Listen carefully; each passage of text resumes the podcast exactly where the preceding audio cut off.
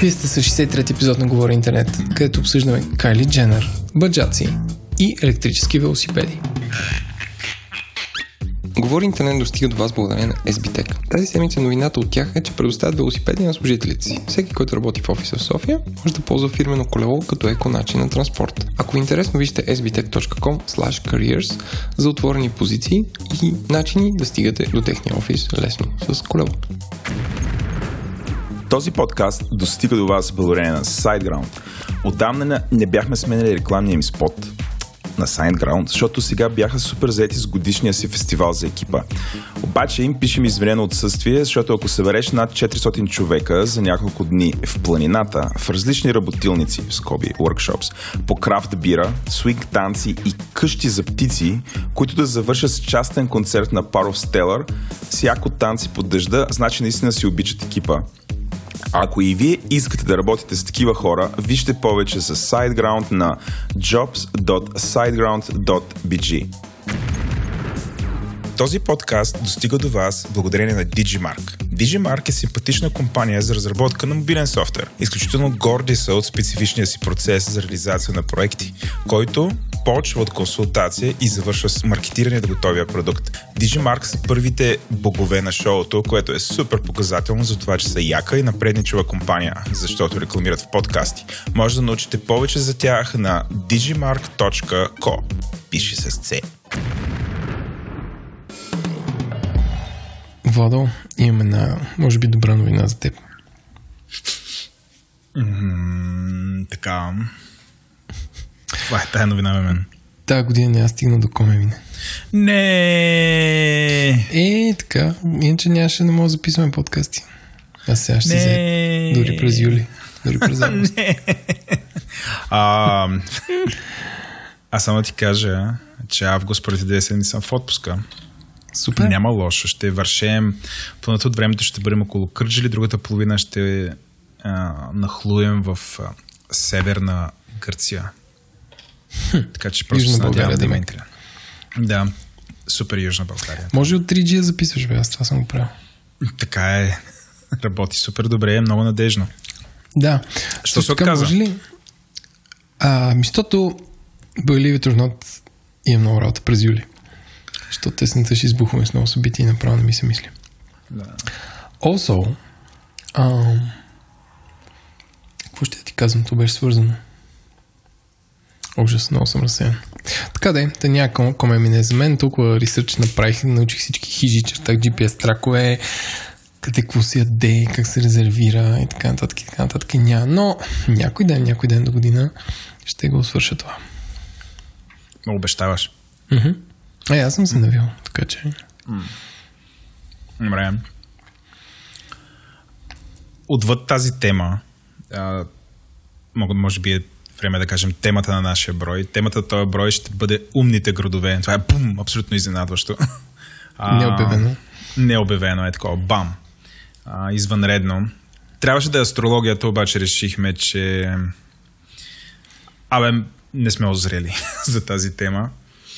И, и се оказа, че сме озрели за темата умните градове. Така че хо, хора, ще си говорим за умните градове. Това ще се случи след около час. Така че ако не ви се слуша тази първа част, така попревъртете или използвайте, ако използвате някои от програмите за слушане на подкасти, използвате там чептерите и се прехвърляте директно на, на частта а, с гостите. А, а гостите ще бъдат а, супер интересни. Елица Панайотова и Димитър Димитров Херо, който това е шега, не е Херо, това е просто Димитър Димитров от Тики. а, с които... Митко билета, бе. Да, Митко Тикито. Митю Тикито. А, с, ко... с които вече сме записали втората част. Понеже знаем, че се получи супер интересно, абсолютно ви препоръчваме а, да скокнете там. Продуцент на броя сме аз и Еленко. А, генерален спонсор ни е изненада SBTech. А, партньорът на живите записи е Receipt Bank. А, като ние записвахме с, в техния офис, там пихме коли, води, какво ли не, търкаляхме се на пуфове и беше някакси, ако усетите как втората част на подкаста е някакси по-интимна, а, това е защото записваме при тях. И сме Също- на пуфове. на пуфове сме, да, такива, разплули сме се на пуфове. Използваме нали, за, за някакси за протокола новата ни техника за записване на такива на живи записи, не отдалечени, както в момента записваме с теб. А, и да записваме за първи път. Той сега ще, абсолютно стискам палци всичко да е било както трябва. Но това вече в четвъртък ще го разберем. А, искаме да благодарим на нашите патрони и ментори, като започнем първо с SiteGround, DigiMark, Oracle и Tiki. А, и хубавата новина е, че за изминалите две седмици имаме три нови патрона, които са Добри Заимов, Грет Костадинова и Калин Стоилов. Ако чуете какво е това, какви патрони или или пък сте слушали доста време, нещо, ние всеки епизод обясняваме какви са тия патрони. Но а, патрони са хората, които ни подкрепят чрез даряване на пари. Това става чрез една платформа, която се казва Patreon. А, ако да, знам, слушали сте наши епизоди, харесвате ни, искате да ни подкрепяте и този подкаст да става по-добър, защото основни парите, които събираме, ги инвестираме под формата на техника в подкаста и какво ли не друго се оказа, че има около един подкаст. А, ако искате да ни подкрепяте, Отидете на нашия сайт, който е говори-интернет.com. Там в дясно има един червен бутон, на който пише Patreon. Цъкате го и отивате на нашия Patreon, където може да си харесате някои от различните планове, с които може да ни подкрепите. Най-популярният е за 5 долара. А, срещу него получавате достъп до един, че бих казал, брутален чат. А, който вече се появиха няколко въргала. Не, друга седмица празнува една година. Да, една година и аз няма да мога да присъствам. А, или, или ще присъствам, не е ясно. А, но не бе, мисля, че тази седмица навършва. Мисля, че тази седмица... Да, тази седмица беше. Тази седмица става а, на една година този чат. Но вече мисля, че му минаха първите 7 години, така че а, започна да озрява. Един ден в чата е като 3 седмици. Ленков Абе, имаме два анонса този път. Искаш да разкажеш за транзистор? За... Да, не, ако, ако по някаква причина сте пропуснали предния епизод, той не беше нашия подкаст, беше ни други хора говорят. И това беше пилотния епизод на, на радиопредаването Транзистор, който водят Илия и Виктор и те ще се опитат да анализират новините по-дълбоко от нас. А, и да, на мен ми харесва, а, така че ще се опитаме да направим мрежа от подкасти. Това звучи амбициозно, но вярваме, че асинхронното съдържание има бъдеще и че все повече хора имат нужда да слушат неща без да трябва да бдят кога точно се излъчват. А, има все повече хора, които прекарват в пътуване или в миене или в дейности, които изискват да бъдат забавлявани, като също време не е задължително ам, да, да изисква цялото им зрително внимание. А, ако искате, ако имате, всъщност странното, ако имате идея за подкаст, пишете ни. А, като нищо да го подкрепим, има някакво ноу-хау за това как се записва, как не се записва. Най-вече имаме някакви тонове апаратура, вече сме хорднали, особено Владо. А, и също така, ако ви е любопитно и по някаква причина странна ви разполагате с а, продукт, който искате да промотирате или услуга или компания, свържете се, защото това ще ни помогне да го развием още по-добре. Ами това беше за транзистор. Да, само да се върна малко пак към транзистор. Демо, нали, то, демо епизода а, има вече 808 слушания, т.е. не само на нас ни е харесал, видимо се слуша, получихме доста добър и позитивен фидбек. А, като само да кажем, че а все още той си няма собствен канал и собствен, собствен, собствен канал а, за разпространение. Да, да, уточня, че няма да ви дойде следващия епизод, пак тук, смисъл.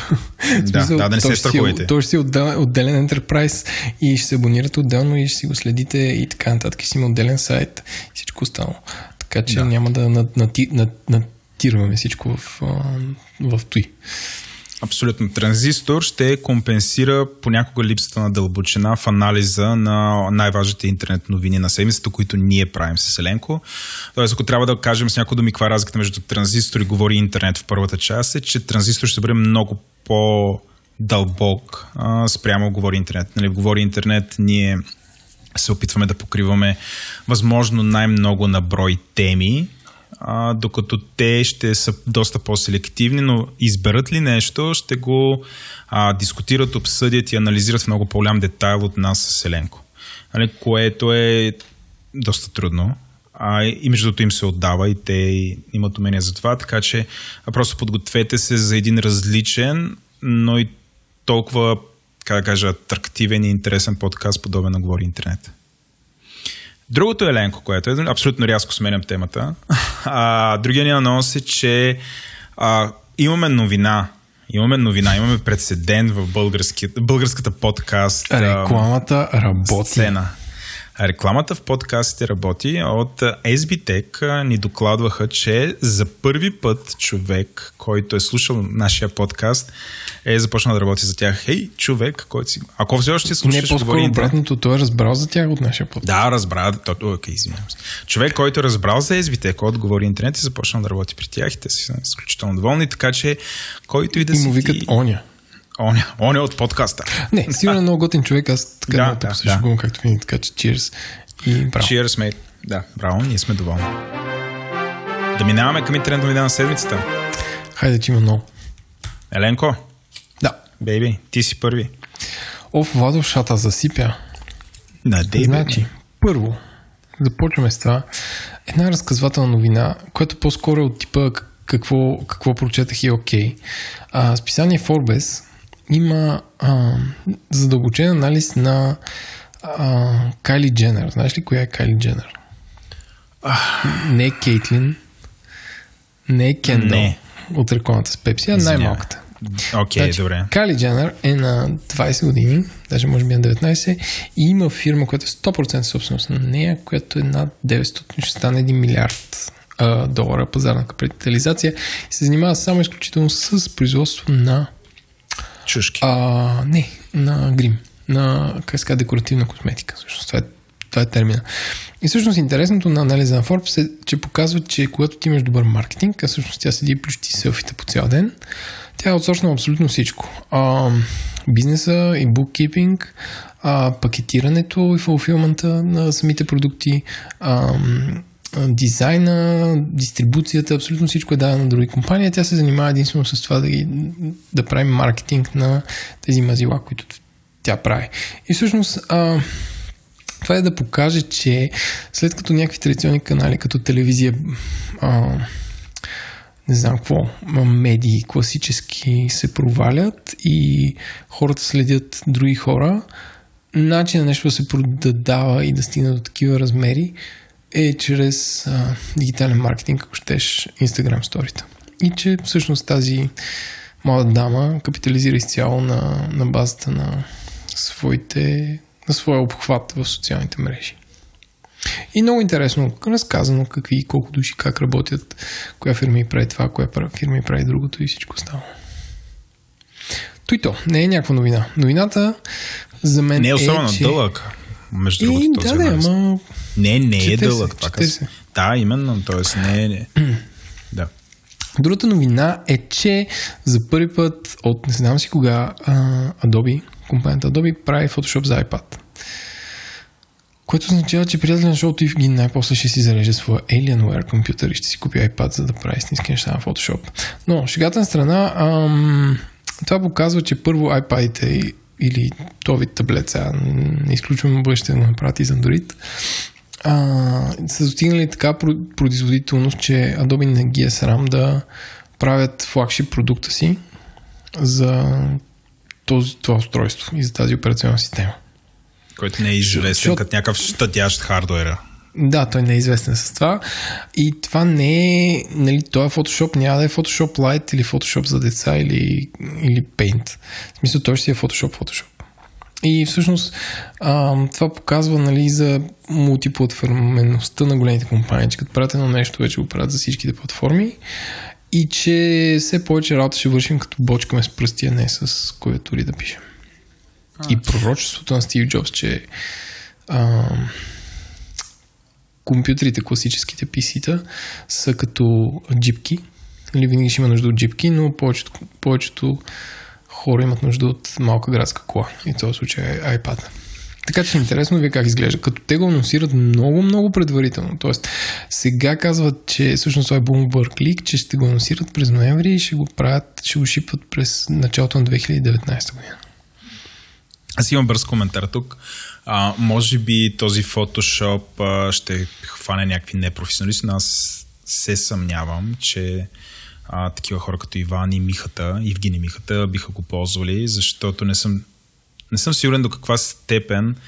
Не знам, ти ако си гледал този вид дизайнери как работят, те работят основно с бързи клавиши. Тоест Евгин почти не докосва мишка.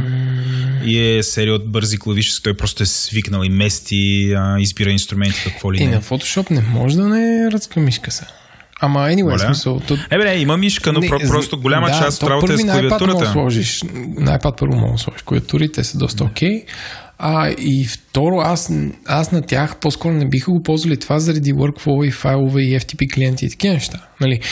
Въобще не го, те са професионалисти и те работят с това нещо както професионалистите си имат бенчарки и си имат а, джипки, нали, тръкс, капи-капи. Нали, това е кола, която ти върши работа. Също нещо и за компютъра. Тоест ти имаш много файлове, ти сигурно имаш такива записани как се казва, скриптове, които като фърлиш 6 файла, той ги прави един същ филтър и ги размеря по един същ начин. Нали, те неща ще отнемат много повече време с iPad. Но все пак това е Adobe, които забравиха за Flash, от 2012 си преместиха целият софтуер в облака да е такъв на subscription и сега пускат Photoshop за iPad. И според мен е Причината да се отключи Photoshop за iPad е, че ти с един subscription ще можеш да го ползваш и там. Тоест, нали, в свободното си време ти, ако си дизайнер, нали, сега само гадая, но ще се логнеш своето Adobe ID и ще можеш да изтеглиш iPad и да си работиш на Photoshop някакви такива, как ска, декоративни неща, докато истинската работа ти е на Mac Pro или там, истинския компютър. Alienware с прикрепен външен екран, а, да. защото някакси всеки себе уважаващ си дизайнер има нужда от 27 или 28 инчов екран. Нали, това вече е необходимо според мен. Така. Ам, добре. Да, аз да, най-вероятно ще обере някакъв casual, casual, casual дизайн. да, или casual дизайнери ще ползват iPad. Добре, какво друго?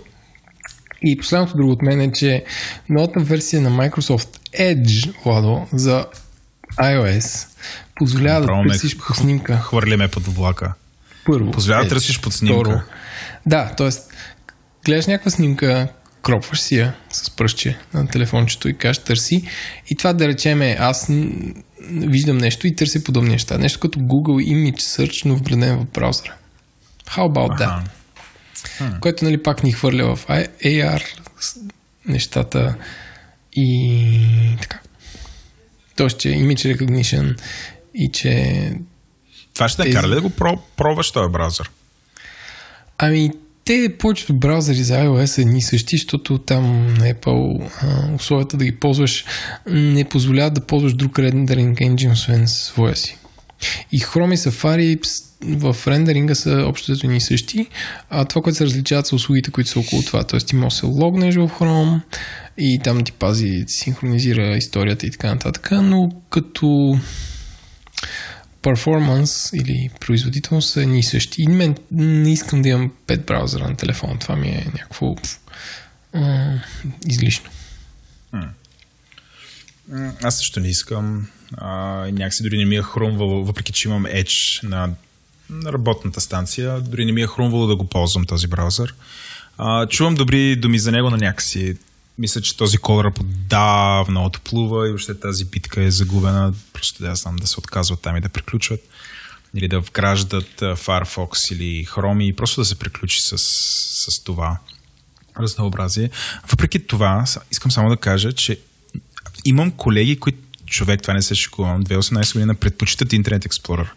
И всичките ми такива, а, аз съм нали, CTO в нашата компания. спря в миналото. В смисъл, нали? Да. Те го замързиха и сега вече всичко е че. Да, да, да ми, има на Windows 7, има Internet Explorer, човека има Internet Explorer 7. И а, не мога да му обясня, смисъл, не мога да му обясня, че това е... Просто е свикнал, харесва му, това е за него е браузъра и това е положението. Но, а, така така ми дали думата, аз също имам три новини. А, първата от тях е, тя е малко...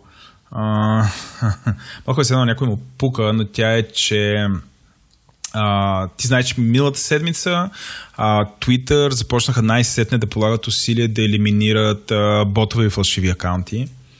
Е, новината... А, знам, че те се пълнат от много време, да.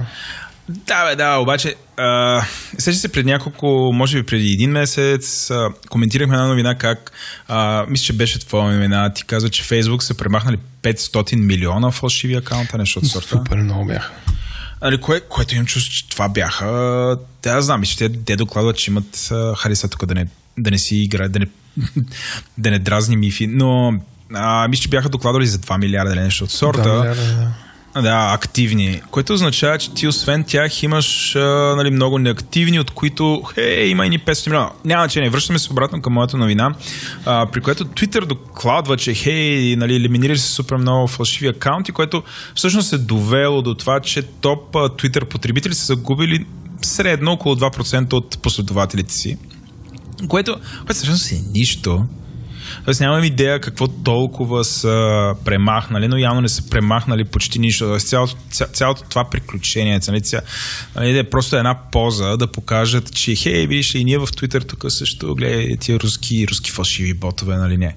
А, някакси ги ударихме, в крайна сметка не знам какво са направили, всъщност са направили нищо. Тоест новината е, че няма новина, а от цялото нещо, значи аз очаквах, очаквах знам, хората загубят поне по 15-20%, mm. те загубили 2%.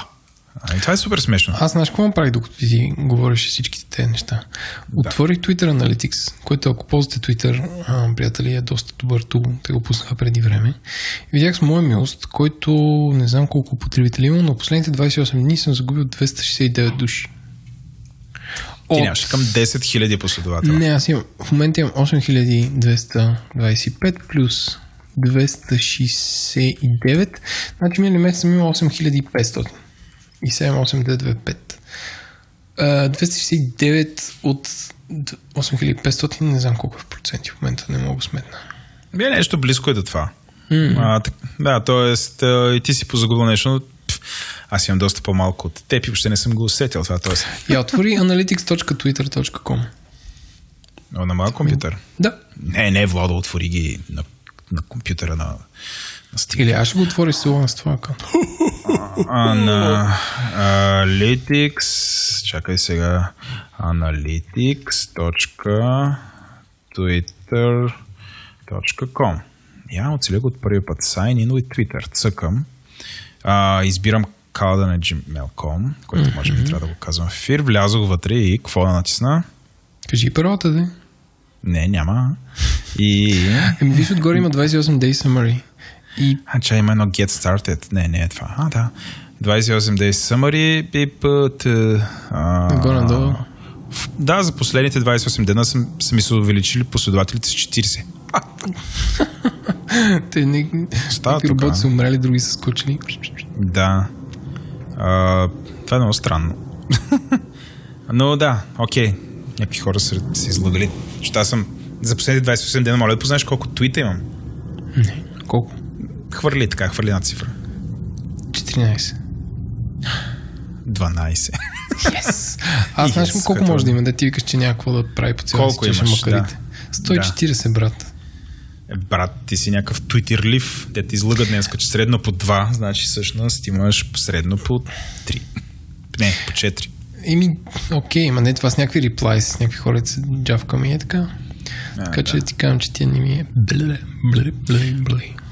Right, това е новина едно. Сега, имам две новини. Първата наричам чизня на седмицата. Понеже нямаме такава рубрика, съм оставил тук. А, и чизнята на седмицата е един анализ в а, а, мега сайта а, ecovation.com който аз съм сигурен, че ти там всяка сутрин деня ти започва. Ecovation, аз започвам всяка. В Ecovation, да. А, но анализа, така да го наречем, се казва uh, 11 Future Technology which will change the world. И не, ако е? отидете... Да, не знам, 11, защо трябва да са 11, защото примерно са 12 или 13, няма че, или 11, толкова са имали. А, сега, шегата на страна, на мен много ми хареса селекциите, научих някои от неща, наистина ми изненадаха, защото, нали, бе, ако в момента пипнеме произволен човек тире футурист скоби Еленко и го питаме, ей, кажи, нали, там се въртят неща около изкуствени интелекти. А, ти на кое беше фен? На смесената реалност или на, на, на, е, на, на AR и да, е такъв тип неща. А, аз не казвам, че те ги няма в T11, но не са на водещите места. Аз, аз само ще кажа първите три, с което да ви а, да ви хвана любопитството, за да прочетете стати сами. Значи, първото нещо, което е, ще са Значи, счита, че ще е най, нали, най-влиятелно, ще са някакви дрони или дронове. Как беше правилно на български язик? Дрони. дрони, добре, дрони, а, които ще служат да... Дроньове. а, да открием някакви такива места на, на Земята, които вече не сме били, т.е. най-вероятно ще се разглежда а, повърхността на океаните или а, в планините или в някакви пещери ще се чувърка, така че просто ще и да ви човечеството ще достигне до повече места, естествено, естествено за да ги а, разчопли, да им вземе подземните богатства, едва ли е просто за да ги разгледа, но въпреки това, нали, това до голяма степен ще повлияе. Това е технология едно. А, втората технология, Ленко, ти 100% не мога да познаеш, но това са плуващите ферми което като се замислиш е гениално, защото всъщност морската повърхност нали, а, си представлява бая, бая пространство. Сега не знам как ще решат проблема с вълните, бурите и всякакви други такива природни катаклизми, но все пак, пресилно са го помислили хората. Ам, Считаше, че плаващите ферми са а, на практика отговора на постоянно растящото човешко население и от чисто екологична гледна точка това пространство може да бъде използвано, за да се произвежда цялата тази необходима храна на човечество, без това да застрашава или да, да налага изсичането на, а, на дървета, убиването, изчезва, и убиването на, животи, на животни или изчезването на животински видове. А, и на това се възлагат огромни надежди. Има много приятно филмче, което е прекърпено. И третото, което е ам, то пак е свързано с океаните. А, има а, следното твърдение, че а, океанската термална енергия може да, а, да ни даде 100% електровъзобновяема енергия. Тоест, на практика да реши, а, на практика да реши а, нашите енергийни нужди. Нашите има предвид не твоите моите или да знам, на България, ами на практика на човечеството. А, така че това са топ 3. А, имат си така по един-два параграфа текст, т.е. чете се сравнително лесно. Останалите ще, ще ви оставя си ги намерите сами. Еленко, ти нещо много да бързо да кажеш по тази тема? Ами, Владо, прекалено много са ми технологиите, за да ги за да ги, ус... да ги осмисля, да, да. Да, се, да се осефериш. Добре, и другото, което е, м- това е, че изняна седмицата 2 а, тя е в друг вебсайт, който съм сигурен, че ти се будиш всяка сутрин с него. Той се казва thenextweb.com. Е, той е по-известен. А, той е по-известен, да. А, е, Ecovation.com Ecovation? Сеща се Ecovation ако беше нещо в Бургас, ще ще бъде членувано по този начин. Ecovation. да, но... Но The Next Web са избухнали с колажи и фотоколажи. Просто ги гледам. Да, ако цъкнеш на тая новина, тя е доста... Смисъл, самия колаж е супер кринджи. Чакайте сега да, да кажа новината. Новината е, че а, абсолютно дословно превеждам китайски изкуствен интелект сега това не мога да кажа дали тук ще, ще, кажем, че Китай. Няма значение Китай, защото до сега не съм виждал американски или български, но китайски изкуствен интелект може би е някакъв по-низко кат. Нямам идея, но китайски изкуствен интелект е победил 15 доктора при решаване на задачата за диагностициране на тумор. Което явно тази задача се решава, като се показва някаква снимка и вече, предполагам, на мозък. Не предполагам тук това е така описано. Но, както и да е. Изкуствен интелект, ако му покажеш снимка на човешки мозък, той ам, примерно това, което са правили, взели са 225 случая и са ги показали на естествено машината как да бъде кръстена? BioMind, естествено ще се казва BioMind, много ясно, и uh, от една страна на BioMind и от друга страна на, uh, на тези топ 15 а, лекаря. А, и това, което се е случило, че BioMind е бил прав в 87% от случаи, докато хората са били прави в 66%. И това 66% е доста близо до 50%, което на практика, на практика е 50-50. Тоест, а, машината се е справила почти идеално, 87% нали, е супер близо до 100%. А, което, нали, то, то е доста чизи, защото някакси така написано, нали, този изкуствен интелект, нали, хората си представят, хей, то, нали, тая машина някакси така супер обмисля, нали, не знам а всъщност, нали, а, всъщност е много важно, а, нали, без да го знам, нали, не съм ровил как точно се прави, но само по начина, а, всъщност каква е задачата. Задачата е, че се показва една снимка и в тази снимка трябва да се разпознаят някакви шаблони. Защото всъщност Не, туморите... Това е такова, в смисъл или му да. дават... Ам... Как се казва? Не, Мен, това е сигурно се каже... Я, Ямару. А, да, да, да, снимки, да, естествено. Да. Точно така. И всъщност машината е натренирана. А, машините, така че изкуствен интелект за случая, доста добре се справя да разпознава, ам, да разпознава а, шаблони на английския патърн.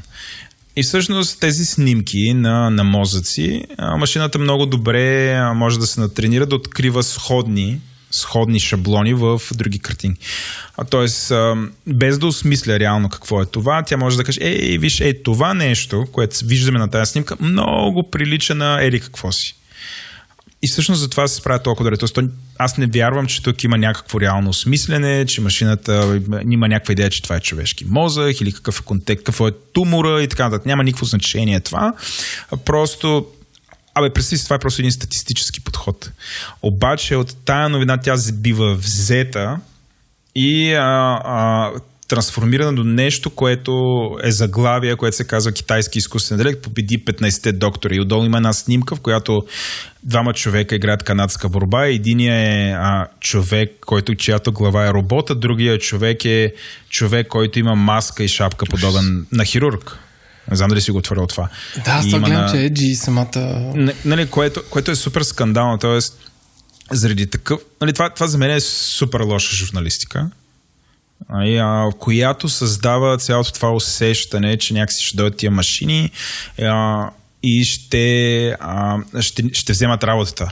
Ето идва да големи въпрос. Добре, ако машината се справя по-точно а, в, от хората при диагностиката, реално, реално може ли да реши проблема? Защото не.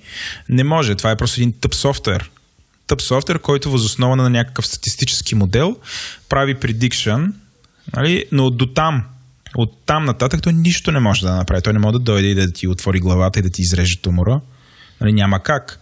А, с други думи, това нещо може да бъде ползвано единствено като някакъв съветник или нещо, което да верифицира това, което хората са а, диагностицирали. От там нататък, нали, лекарите, слаш хирурзите, а, те не изчезват. Напротив, Напротив, просто ще, дори ще има повече случаи, в които те трябва да се занимават. Защото ще има повече правилно диагностицирани, че а, има проблем.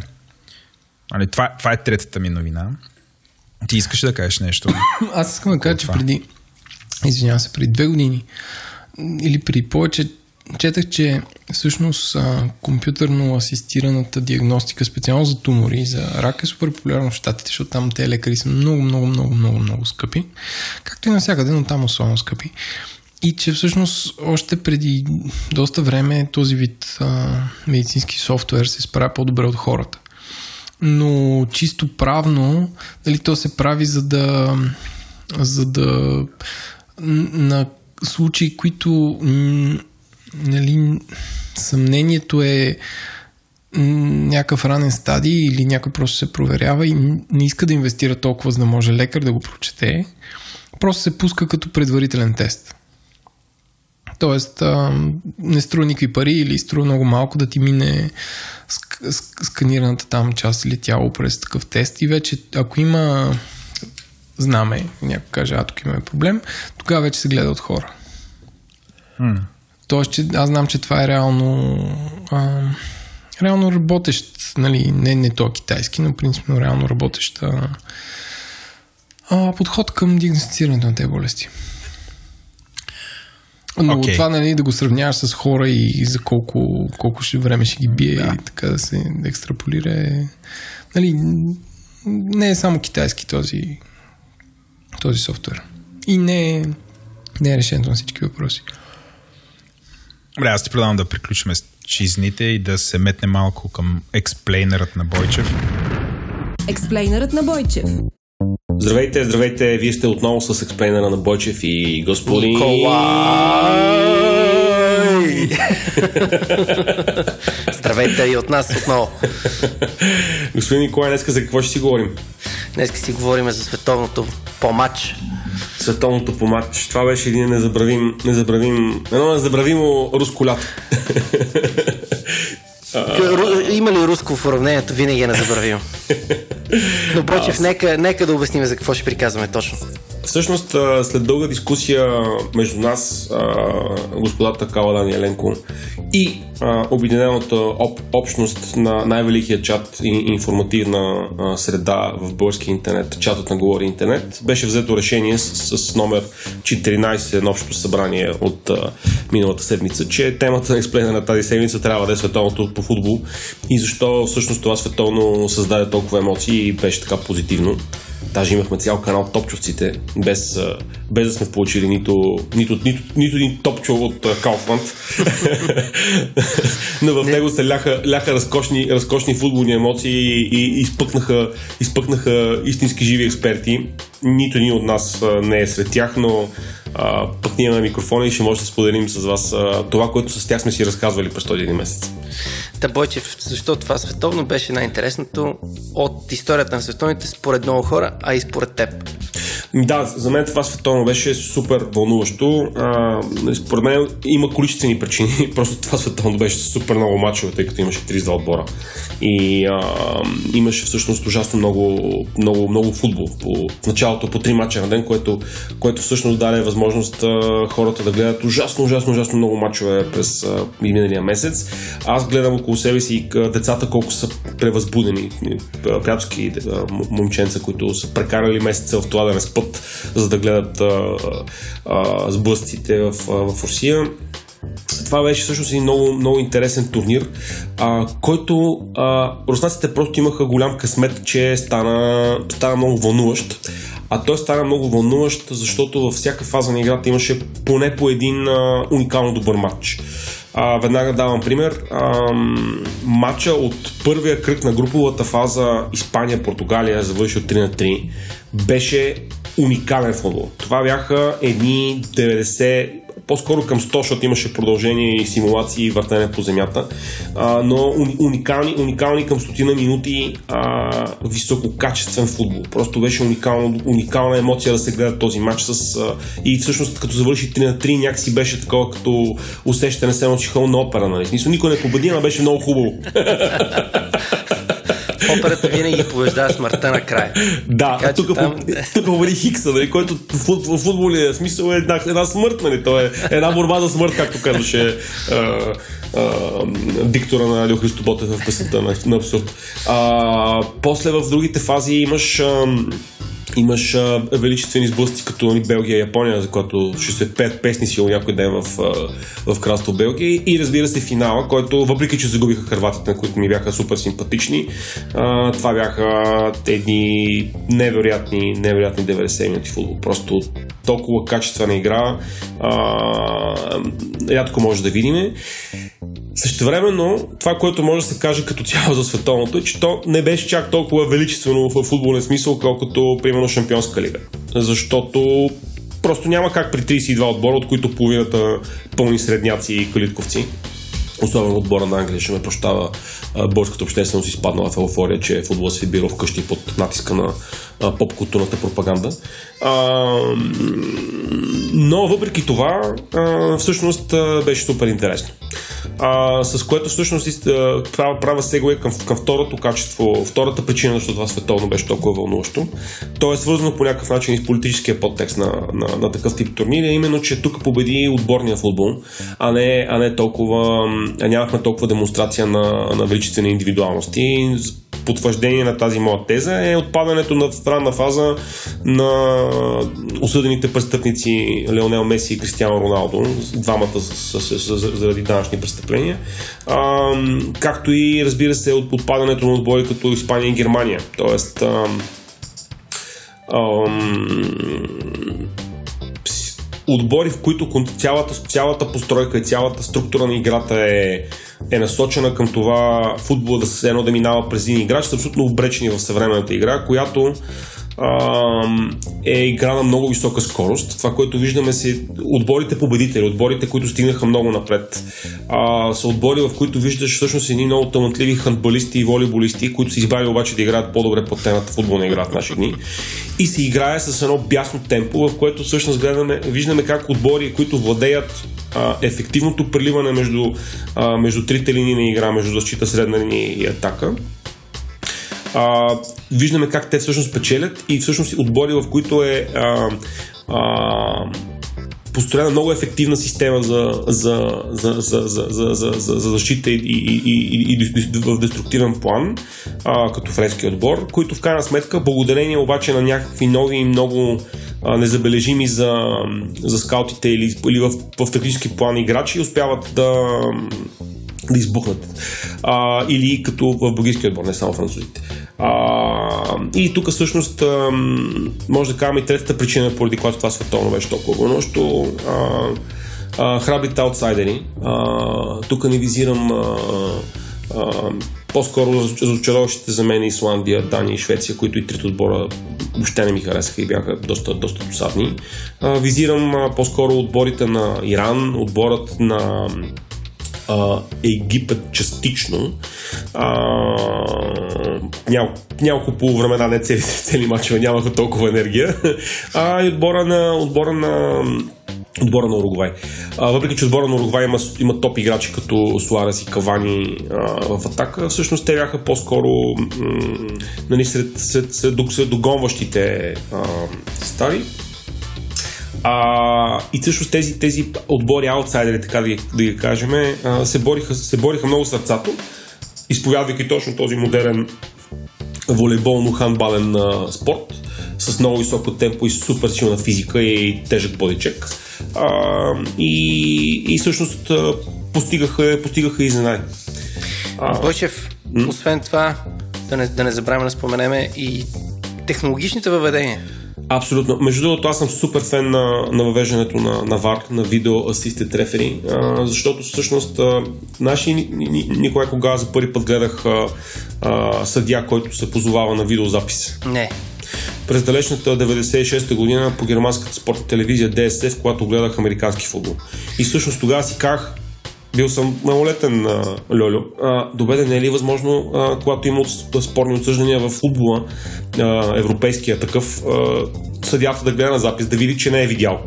И всъщност за мен е супер важно, че се вкара тази, тази, тази иновация, защото всъщност тази иновация позволява да се вдигне темпото на играта от една страна. Сега, всъщност на това световно на моменти може би го спираше, защото ако видиш повечето мачове не траеха по 90 минути. В смисъл имаше непрекъснато по 4-5-6 минути продължение така, на полувремената. Да.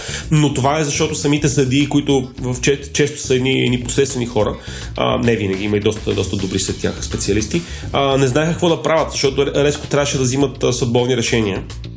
Но, но Вара всъщност кара доста, доста динамика в играта, защото а, това световно е с най-много отсъдени дуспи до сега в историята. Мисля, че са 29. А, мисля, че са 13 на предишното в, в Бразилия. И всъщност а, а, това ще промени корено играта в наказателното поле. Тоест, а, защитниците, които си играят както до сега с бодичек, суплекс а, и ръка, която отлита леко от, леко от хълбука, а, сега ще пият по един горчив а, анабол и така. В смисъл няма да, няма да им се получава повече деструктивния булшайт. И, и така, тъм, това е според мен в резюме и другото, което е величествено, че на, на това световно всъщност видяхме рязко няколко нови, а, уникално, величествено, страхотни играчи. А, ще започна с, от, от, от най- най-низко и това е играча, мисля, че се забрахме първото име Руди в германския отбор, който има шанс да играе само 28 минути преди да му разбият а, устата и да му разчугат тъченето а, в а, груповата фаза на германците, само че забрах втория им матч не беше с а, Мексико, ами с а, този матч, който те победиха в крайна сметка с 2-1. В момента ми избяга от главата просто. Но, но този играч ми се той супер, супер интересен. А, Азар в Илукако в бългийския отбор са невероятни, подкрепени от класическия Дебройне. И за мен е най... Модрич, Модрич в Модрич и, и, и, и, и, и, Ракитич в, в, в Хрватския отбор, че те са наложени играчи, но за мен е най-величествената емоция и най-величественото впечатление ми направи тази газела Мбапе. А, значи аз винаги съм си мечтал да мога да направя разкрач 3 метра. Той човек ни показа как се прави това нещо. Уникален играч. Той ще бъде това ще бъде футболиста на следващите 10 години. Без да има експертиза. Наистина смятам, че той е наистина гениален. Феноменален. Да. Феноменален. Феноменален и Не случайно го сравняват с Пеле на 19 изумителен. Из, удоволствие да го атлет. гледаш. Удоволствие. Да. Точно, изуми, точно така, изумителен атлет. Мисля, той струва 100 хиляди милиони нали, вече, защото така е модерно в съвременния футбол, но той е просто феноменален играч. Аз а, не, не видях а, а, грешно, грешно отиграване, а, страхотна физика, всичко, което модерният футбол също очаква. Нали. Тоест, за- заради това, че го гледаме на телевизора и поради тази причина някакси сме в а, диапазона на часовия пояс, всъщност съвременният футбол ще става все по-бърз и ще гледаме все повече такива газели. С това смятам, че изчерпахме темата, Бойчев. Не мислиш ли?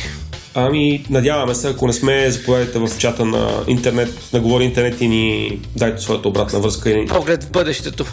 Да. Добре, okay. еми мисля, че сме готови тук. Благодаря. To Еленко и, и Вал. Чао. Чао. О, man, ние с теб бая сме си купували. Еми, юни е време за, за намаляване. Развързали сме кисиите. Аз така като Е, гледам от Ти си купил крем за бръсне, какво си развързал? Е, пак можеше да си купя крем за бръсане. Да, ти, ти, ти си взривил. купил? Наистина си. Сигурно. Добре, а тази сега трябва да дадем контекст. Еленко, аз реших да се бръсна по-често. И какво? Какво те потикна? А, ами, ам, абе, колегите, колегите твърде взеха да ме показват пред хора. И е някакси така моята палава, моята палава брада като цяло приятно за, занемареният ми външен вид, а, който нали, някакси подчертаваше а, моята идентичност като IT, рязко, рязко стана, аз знам, неподходяща. И реших да се приведа малко във вид, нали, което, м- което означава, че абе, да знам, трябва, тази, тази брада трябва да се поддържа. И а, така поинвестирах да направя ресърч, всъщност, да реша два проблема, защото, а, защото аз отдавна не се бях бръснал с, но, а, с самобръсначка и след това да ползвам такива косметични продукти около цялото това преживяване. Общо взето си имам един тример и бзз, нали, вр- така, директно като се обръснах, имах леко набола брада, примерно на два дена.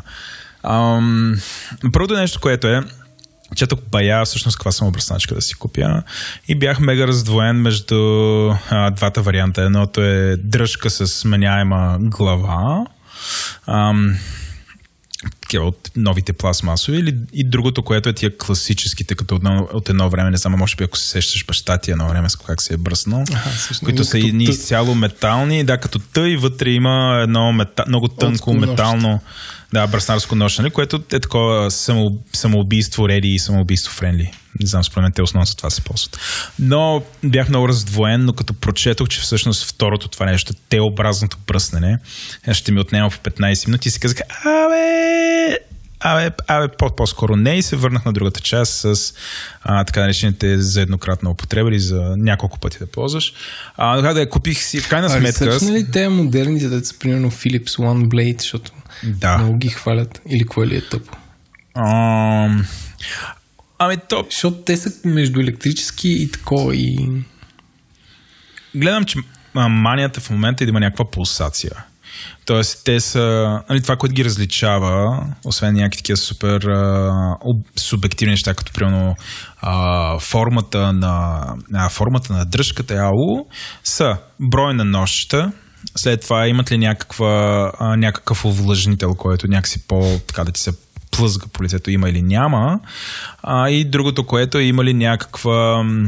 М- човек правят ги с... имат батерия и тези неща вибрират, което уж това вибриране е помагало на бръсването, но честно ти кажа, така и не разбрах. А, и анализите, нали, има някакви хора правят тестове и така нататък. Никой не е категоричен. Едни хора го харесват, други не. И са, а, аз съм една идея по-консервативен, така че казах си, че искам просто да е дръжка, т.е. не искам да има батерия, просто още една батерия, която да поддържам. Тя е, и тая батерия е такава три пъти А батерия, която трябва да сменяш, да се занимаваш с това нещо. Така че аз в крайна сметка, нали, това, което избрах е аналогова. Нали, тук въобще не говорим за смарт самобръсначка нещо, но аналогова самобръсначка, без никакви пулсации, никакви такива неща, просто там да бръсне. А и това, върху което се спрях е жилет Mac 3 Turbo. Като турбо, а, всъщност жилет Mac 3 има три вида дръжка и това, което трябва да се знае, е, че всяка дръжка е съвместима и с различни глави. Тоест, ти, примерно, Еленко, може да си купиш най-обикновен а, жилет Mac 3, обаче да и сложиш турбоглава отгоре и такъв тип неща. А, като дръжките имат различна, там, различно удобство, нали, различна ползваемост, ергономичност, както и да е. На главите имат различни характеристики, основно за това доколко се, плъз, се плъзгат. Аз избрах турбо, защото има такъв увлажнител.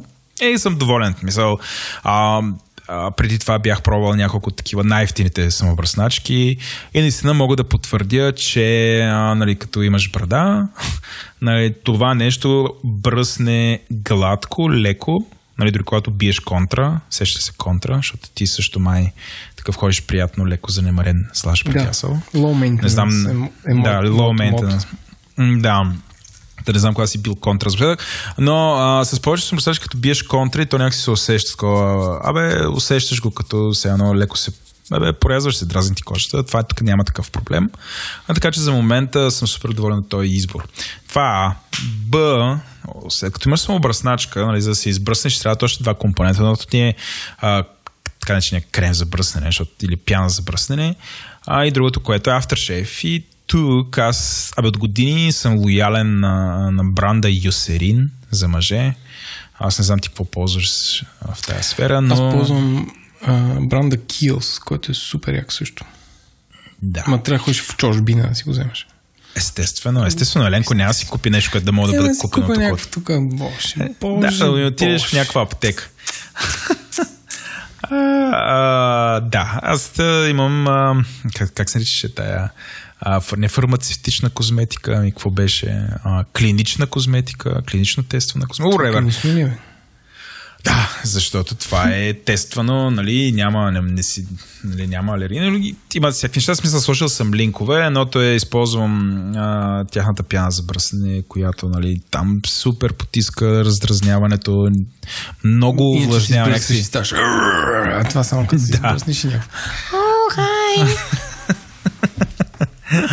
А, Сега да, как да, се да. легавя, супер се досвам, защото знам, че Унко само за това бъди. Ун- Унко и дебне, да. казал и ще направи нещо от, от тук нашите писци щипани, най-вече от моите.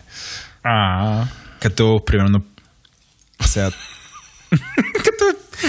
Хора, слушайте песента, която, с която ще завърши Не, не, този не, епизод. какво? Да, да, да, да. Еленко пее, Еленко пее там. Ако искате, ам, Да кринжите. Ако искате такъв кринж да ви удари, че е такова уайрлеса във вас да падне, е, не, е, направо, ако си пуснете тази песен, такъв кринж ще ви удари, че всички мрежи наоколо от, от 4G ще паднат на 2G. Просто, просто толкова ще се сгъне пространството. Аз се обещавам, че песента е наистина толкова е кринжи, че като си я пуснете, така ще почне да кринжите, че ще отслабнете от uh, гърчовете. Мен аз супер се забавлявах, затова я слагаме, слагаме сам. Ще станам ви безчувствен. Аз и Еленко пеем. Естествено, ние не сме пели, но по някакъв начин Енко го е направил да звучи се едно пеем. Основно пее Еленко, припева. Да, припева, припева е на Еленко, аз там попригласен, защото някакси имам по-плутен... Whatever, връщам тази, ти внимавай, внимавай. Унко дебне, това е новото, второто дебнене. Унко дебне. А, та, другото, което имаме, е естествено такъв балсам за след бръснене, който не щипе, а, което някакси естествено всеки истински мъж иска а, се дезинфекцира с ракия, но не и Владо. Нали, Владо е с балсам сред бръснене, което между другото, честно ти кажа, наистина има разлика и ми е много приятно да го ползвам. Тоест не ми липсва щипането. Това от мене. А, по-малко истински мъж. Еленко, ти, ти обаче си купувал техника и гащи. С кое ще почнеш? Аз разбира се, да, по традиция или чорапи или гащи си купувам всяка Да. седмица. Тази седмица, че, че тук една котка се оплете в кабела на моите иначе безжични слушалки. Владо, аз а, изпаднах в такова, нали, знаеш, края на юни, юли, изпаднах в а, треска от търсене на офертички по световните мрежи и сайтове. И фирмата Sennheiser, а, които са базирани в Германия, пуснаха оферта за британския пазар, който ако Британия вкара един гол, 10% отстъпка. Имаше някакъв матч от, не знам ли си чувал, скоро имаше световно първенство по футбол. А, Е, някой вярно, бе. матч, в който Великобритания вкара 5 гола. Съответно, отстъпката за техните топ of the слушалки беше 50%. И отделно от това, от сайта да следи за офертички, казаха, че ако си за първи път купуваш от тях, въвеждаш още един код и имаш какво? Още 10%. 15% отстъпка, да. И си купих най-скъпи слушалки на света, които съм имал, може би, а, с над 60% отстъпка.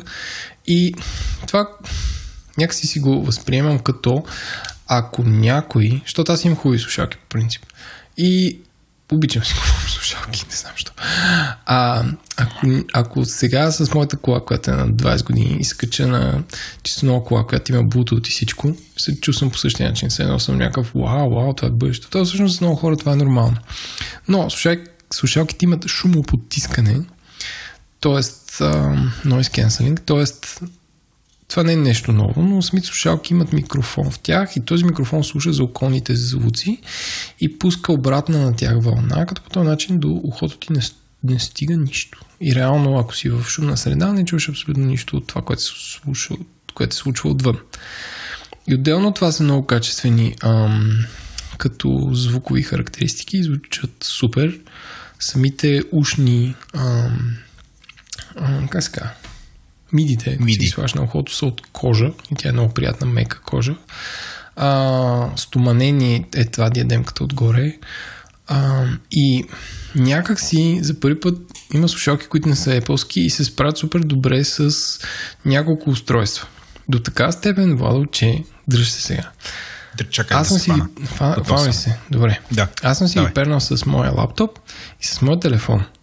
И както съм си ги пернал с телефона, защото примерно ако някой ми звънне, аз дигам и говоря, ам, слушалките знаят кое от двете устройства подава в момента сигнал. И аз ако съм си ги пернал с телефона и тръгна да гледам YouTube видео на компютъра, те знаят, че телефона не подава никакъв сигнал и ми изпращат звука от компютъра. Успях ли да обясня този природен феномен? М, Тоест, ти перваш пет устройства Така. и което от тях подава звук, те ти го пускат на слушалките. Аха, окей. Ако А- две подават звук. Ами не, ти си ги приоритизираш. Примерно телефона на мен ми е на първо място. Аха, аха. И ако някой звънне през това време, зву- звука от видеото се изключва и аз мога да приема обаждане. Окей. Но това е супер удобно. Не казваш, сега ме го пусни на, сега ме пусни на едното, сега ме го пусни на другото. И аз направо викам, вау, тези хора наистина някой се едно и го е помислил и е направил решение, което не е обвързано с конкретната платформа, защото Apple може си правят каквото си искат с техния хардвер. Те някакси са направили Bluetooth да работи окей. И Аз отделно има такива хитрини, че примерно сега аз в момента съм с тях и записвам, като съм ги включил с кабел в микрофона, защото той има лайнаут. И в момента, който включиш кабел, Bluetooth да се изключва и те си работят само с кабел. В, а, в момента, който си свърши батерията за noise cancelling, може да ги ползваш като нормални слушалки, които просто ти излъчват музика. Имам въпрос, понеже аз също имам доста по-ефтин Sennheiser. Той мисля, че нормалната му цена е 250 евро, това е 349. От това, което вижда на сайта. Какъв Sennheiser И- имаш ти? бе? Пак е с Noise Cancelling, HD 450, 4.50, нещо от сорта е. Alright. И сега само ти значи, това, което виждам, нали, като гледам, имам чувството, че това са същите слушалки, просто направени по много по-луксозен начин. Може, Ще може. мисля- А, имам въпроси. Най-важният ми въпрос е, като ги сложиш на главата си, толкова удобни ли са, колкото Bose и колкото Sony. Не съм си слагал Bose, нито Sony на главата. Bose. Значи Sony-тата и Bose, Bose, известен в България като Bose, а, са, босетата са супер леки и някакси като си ходиш на главата, забравяш, че те са там. Толкова са комфортни, докато моите е, м, пластмасови, Sennheiser, като си ги сложа на главата и първо ми се изпотяват ушите, след това стискат и тежат доста повече. Абе, на- накратко не са, не са така невидими. Ти като ги носиш твоите, не знам, как, как, как ги усещаш? Ам, ами усещам ги добре. Значи, има преди, че ги носих посред лято, да ме тия дни по улиците. И не нали, в смисъл не Не се изприща. вятър се вее, но не, не ги свалям и да почна да се чеша в разни предмети. Да, и с ръка да интензивно да почна да се чеша зад ухото. Добре. Окей. А, иначе изглеждат супер. Не, иначе аз никога, никога, никога не бих си купил такива слушалки на, на истинската им цена. В смисъл, че това беше абсолютно случайност. И така случайност, че дори приятел на шоуто Бухтун, който също е разбирач, каза, че е супер, а той, има, а той има най-добрите бусета на света. Болзета. Болзета, болзета е вече. Добре, а, някакви кажи за гащите сега. Така, пак покрай намаленията в си купих 2XU, световно известната австралийска марка за compression гащи, 2XU Base Compression Shorts. Така че, дами и господа, ако вие като мен сте с големи баджаци и ако тичате и ви се търкат баджаците, а, и ви писнало носите клинове, податлив. така, и ви е писнало носите клинове в този свят и този живот, си купувате шорти, които бандажи им е compression шорт, който ви стяга едни работи и краката и до парата и уж подобря кръвообращението. Макар, че не знам като нещо стяга как се подобря кръвообращението. И второ, отгоре имаш едни шорти, изглеждаш като нормален човек, а не като човек с клин. Тоест това, са, това е клиник гащи и шорти в едно. Да. Женското се казва корт. И клин и пола. Но това е шорт. А, а, добре. А, аз само да питам защо. Какво? За Какво ти е защо? това? Да, да, за... Що не разбирам. такова? Да. Ами не, защото като излезеш такива шорти в не те гледат хората, че си с клин, особено като си в магазина. Защото в България хората все още гледат хора, когато са с клин. Това за тях е... Не е същото, като когато че един човек е по гащи, да мек шорти. Когато си с клин, То- погледите Добре. на хората са малко по-странни от други. Добре, ти ли стиска отдолу по дяволите? Или то просто се разпъва и бе да знам. Не, не, то се... Е раз- не, не, не, да стиска, да, да не знам какво да правя и, и да причиня някаква болка. То принципно много от, как да кажа, от апаратурата за бягане изисква компресия. Например, едни калфи, дете слагат на краката, които са като, а, като ръкави за крака, се нахузват. Аз Е, имам такива за колезденето има такива, да. Еми има и такива, дето те като те стегнат, смятат, че водата по-бързо се... Не водата, кръвта по-бързо се изпомпва само там, продобрят кръвообращението, имаш по-малко крампи, не знам си какво, но много изследвания Добре. така, че това не е вярно. Но при шортите, това ти казвам, ако ти си с шорти, ти се търкат а, бъджаците. Да, и, да, да, и има болка. В смисъл при дълги бягания просто мога да откажеш, защото се разраняваш. Ама това нещо, хем си socially acceptable, хем а, не ти Не стърка. си претъркан. Това е да, чисто Добре. такова, като не мога да ти препоръчам нещо. А, в смисъл, не мога да ти препоръчам очила диоптър, защото трябва да идеш при лекар, но ако си от този случай, където си търкат бюджетите, това е супер. Тук навлязахме в изключително тъпа тема за нашите слушатели, така че Да, предавам слушатели, да спрем. извиняйте, но 2XU е супер марка и са made in, а, мисля, че Тайван и са австралийци. Добре, имам предложение към теб. А, рязко Вече да не, включим. да не си говорим за баджаци. Да не говорим Дай за баджаци. на- Не. В този епизод, защото аз знам, че то някакси ни изкушава отвътре и аз знам, следващия епизод може пак да си говорим с баджаци. Но, предлагам ти да спрем до тук, да послушаме малко реклами от нашите партньори и да се хвърляме в темата на броя, която е Еленко. умните градове. Градове. Бог на шоуто, разбирайте патрон, който супер силно ни подкрепя е вносната фирма Oracle, която има толкова услуги и продукти, че ако трябва да ги изброим, четенето на патроните в края на епизода ще ви се види като летен метеоритен дъжд. Абстрахирайки се от това, искаме да ви кажем, че Oracle всъщност са супер яки. Нормални хора, които с радост биха си говорили с вас относно вашите технологични, а и не само, проблеми, със сигурност ще се пробват да ви намерят решения. Мисля, че това е най-важното. Този подкаст достига до вас благодарение на Тики. Тики има мисия да направи пътуването с градския транспорт лесно и удобно преживяване. Билети за метро, тролей, автобуси, каруци, звездолети могат да бъдат купени само с едно приложение. Това си е направо one-stop shop за градска мобилност. Пътуването с Тики е супер забавно. Представете си как заставате до турникетките на метрото и докато другите търкат карти и билетчета, за да влязат, вие като някакъв джедай с телефон отваряте вратичката за влизане и влизате. За да усилите ефекта, изчакайте наоколо да има максимално много хора, отворете магически вратичката и минете. Гаджето ви е в кърпа вързано. За повече информация вижте tiki.me, пише се T-I-C-K-E y.me и там газ към Apple App Store или Google Play.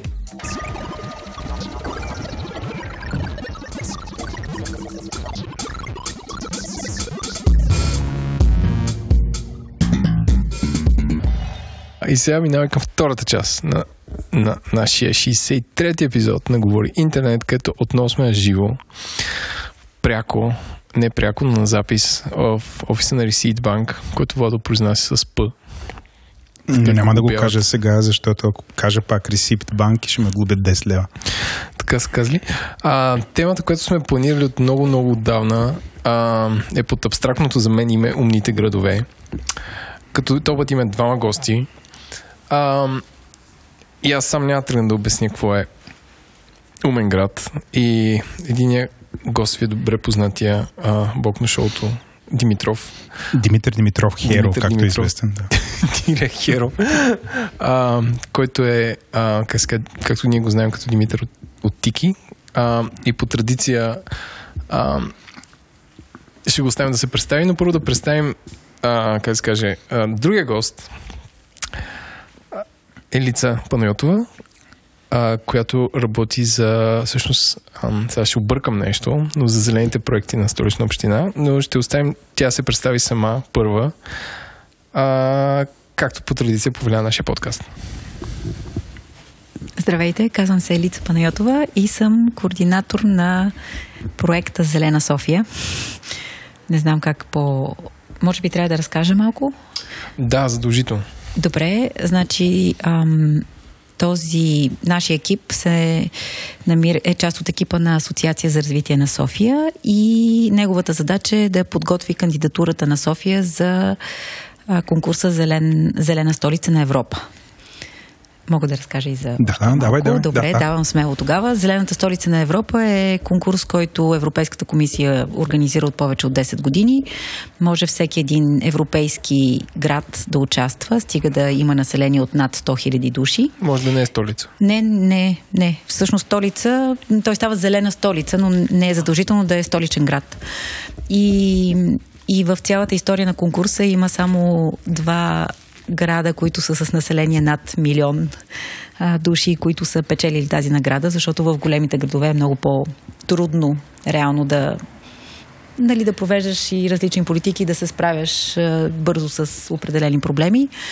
И целта в момента е наистина през тази, този конкурс и тази апликационна форма да, да стимулираме и различни процеси, които да, да се случват и по-бързо и по-координирано вътре в самата а, столична община и, и накрая да има много по-добър ефект за всички нас, които живеем в града.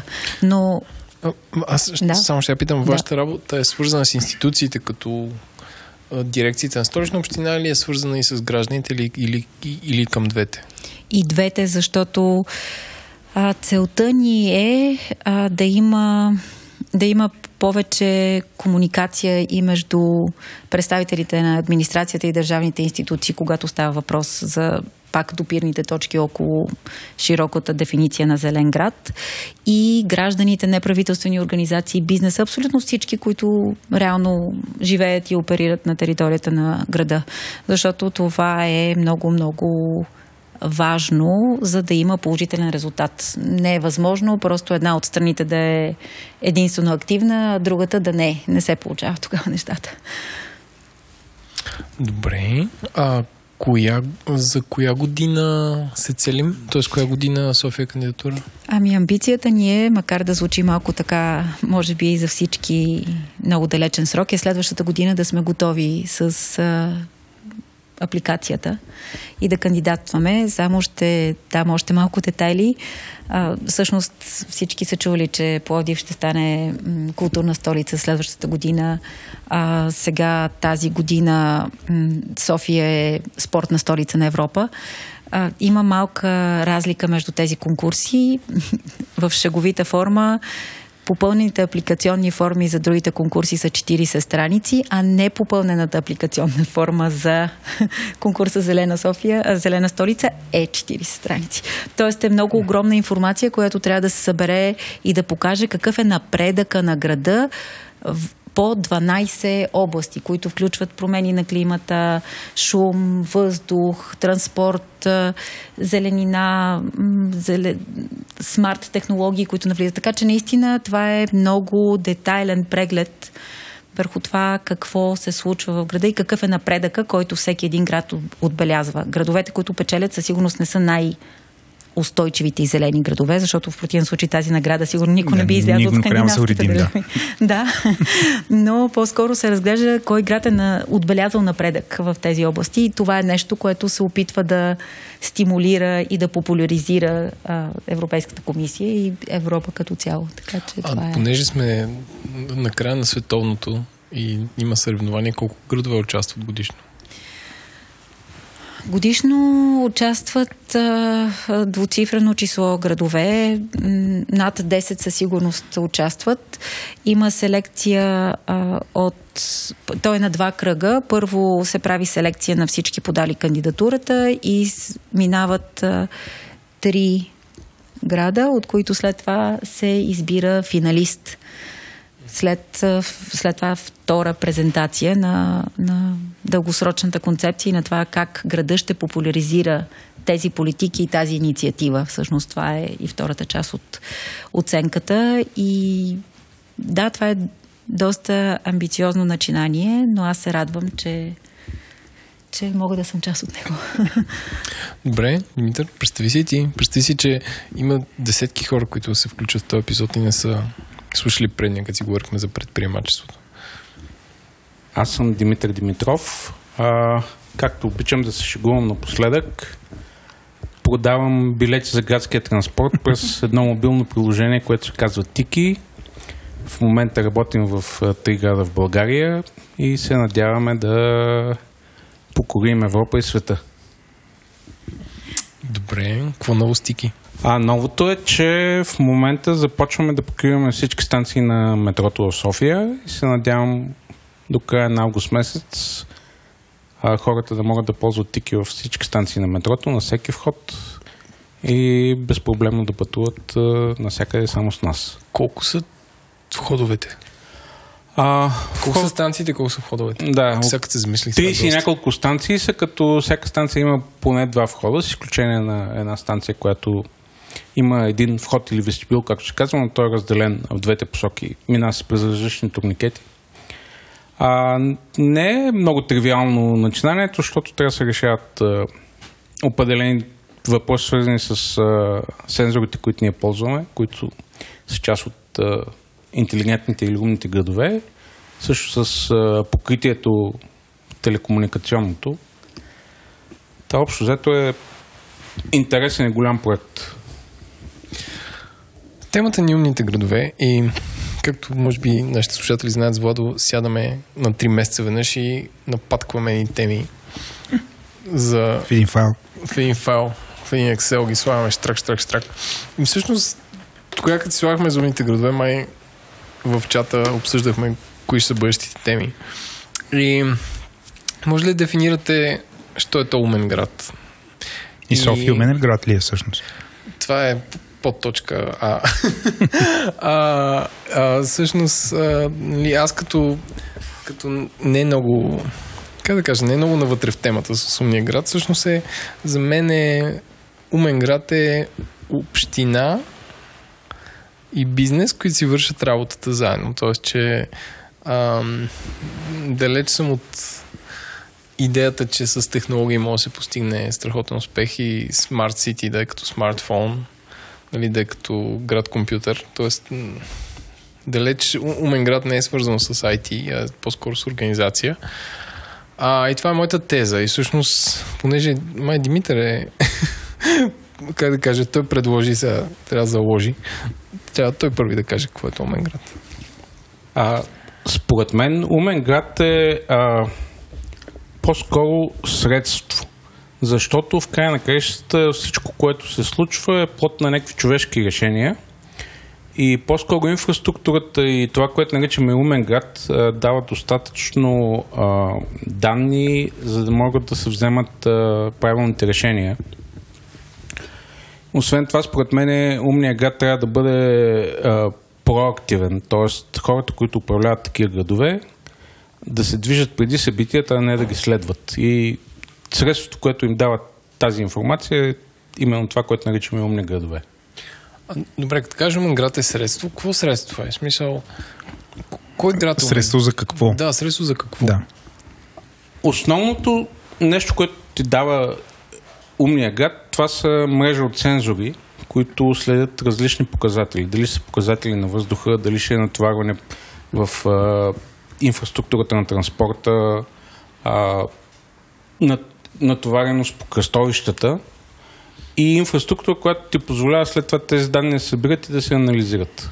Тоест град, който е наясно със себе си, може да се самодиагностицира, така ли? А, а не град, който, защото според мен това е, всеки град трябва да е такъв, макар че не е, а, а не град, който да предоставя услуги на гражданите си, които да са умни.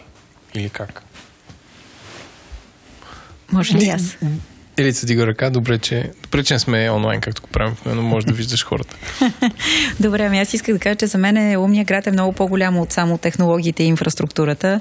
Това са и умни решения, и умни хора, и комуникация, така че, а, така че да, да може да се. да може от различни посоки също да идват тези идеи. Това е и бизнеса, и хората, които живеят. Така че и процедурите може да са умни. Тоест, много компоненти има умен град. Но според мен наистина ключовите са да има комуникация наистина между хората, които са в управлението и хората извън управлението. Нали, това си бизнеса, макар те да са избрали хората в управление. Така че това си бизнеса и гражданите също да има умни решения, които не е задължително всички да са базирани на технологии, да има добро м- определяне какви са, какви са проблемите и кои проблеми са по-важни, кои стоят по-напред и кои първи да бъдат решавани също и къде технологиите биха могли да а, помогнат, защото аз съм съгласна, че технологиите имат огромно огромна роля или могат да имат също много голяма роля, но не трябва да са, не са единственият, единственият елемент, който дефинира ум, града като умен или не. Еми да, да умни хора, умен град. Да, всъщност аз за това казах, че по-скоро а, са важни хората, които вземат решение на основа на данни, които могат да вземат информирано решение, а не да а, провеждат, да правят някакви процедури и политики, които нито са базирани на някакви хардфакс или на някакви статистики, данни, нито имат някакъв фит, а, някаква обратна връзка дали тези политики и решения работят после. Владо, ти? Еленко издебна точно като пиех нали, ми зададе. Си цоцаше кола. Цоцках си кола, да. Ами, а, аз по-скоро съм съгласен, че технологията е просто средство. Това не е... Нали, според мен един град може да бъде умен без никаква технология вътре. Но а, технологиите могат да ни предоставят доста допълнително знания, някакви метрики, чрез които да идентифицираме проблем, а и напоследък чрез изкуствения интелект може да се автоматизират или да се направят някакви автономни системи.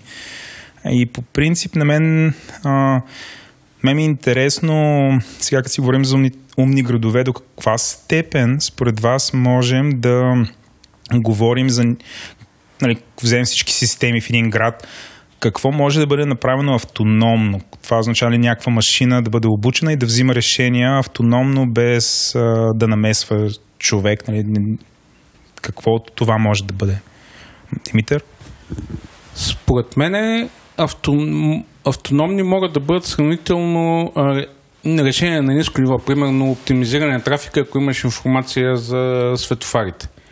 Но основният проблем, който имаме при тези технологии, че още няма някакъв де-факто стандарт, който позволява няколко системи да работят паралелно. Освен това, както ти каза, ако говорим за някакъв изкуствен интелект, той ще, бъде, ще се сбърка в милиарди случаи, нали, които трябва да вземе решение, което според мен е, в случая не е реалистично да мислим, че това ще се случи с сегашната технология. Ами, наистина технологиите са средство и те трябва да бъдат използвани по най-оптималния и умен начин, за да решават някакви проблеми или да облегчават някакви услуги. Така че 100% има а, случаи, в които нали, примерно ако става въпрос за подаване на някакви документи или автоматизиране на, на наистина процеси, които са доста прости и много лесни за описване. Но тотално автономно, поне не се сещам в момента какво би могло да се, да се направи. А, аз... Да речем в момента... Автономно, автономно според може да правиш регулация с няколко кръстовища. Ами в момента, да, обаче, примерно към кръстовището се приближава линейка, което вече се случва в София. Тя е екипирана с устройство, което подава сигнал към съответно светофара и светофара превключва светлината. Това вече има такава система в София и линейки, които Ема, преминават. Тя подава, в смисъл, тя ако е в специален режим на Тя движение, е в специален би режим. трябвало да ни я касае светофара. Нали, аз говоря за... Е, но би било опасно за нея, тя да не може да превключи светофара да е зелено, но оставяме линейката, тя, това е някакво форс-мажорно обстоятелство, при която линейката може, нали, ти тогава изключваш автономността на едно кръстовище и минаваш на ръчен контрол. на линейката директно разрешава на линейката да мине както си иска. Няма Да. лошо, да. За да стигнеш обаче до това, трябва да има достатъчно дълго време събиране и анализ на данни за трафика, за да може след това вече да минеш на автоматизиране на, А, на самото светофарно Да, но това е, ето технологиите да. биха могли, те да, Да. те могат да броят коли, а, там секунда, нали, един вид да се, в зависимост от натоварването и нуждата, светофара, дали няма нужда от милиционер, който да седи и да натиска три копчета и да управлява трафика. Нали, това може да бъде автоматизирано. Въпросът е как, не, по- по-скоро да бъде автономизирано. Нали, защото автономността, сама, системата сама взима решения, нали? т.е. елиминира се човека.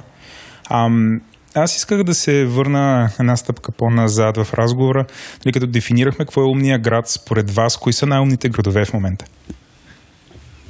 Ами, Барселона се води за един от най-умните градове, но бих казала, че те се водят и като един от най-умните градове заради голямото използване на, и навлизане на технологии. Те всъщност в момента са като един от най-добрите тестови центрове като град за изпробваме на различни технологии.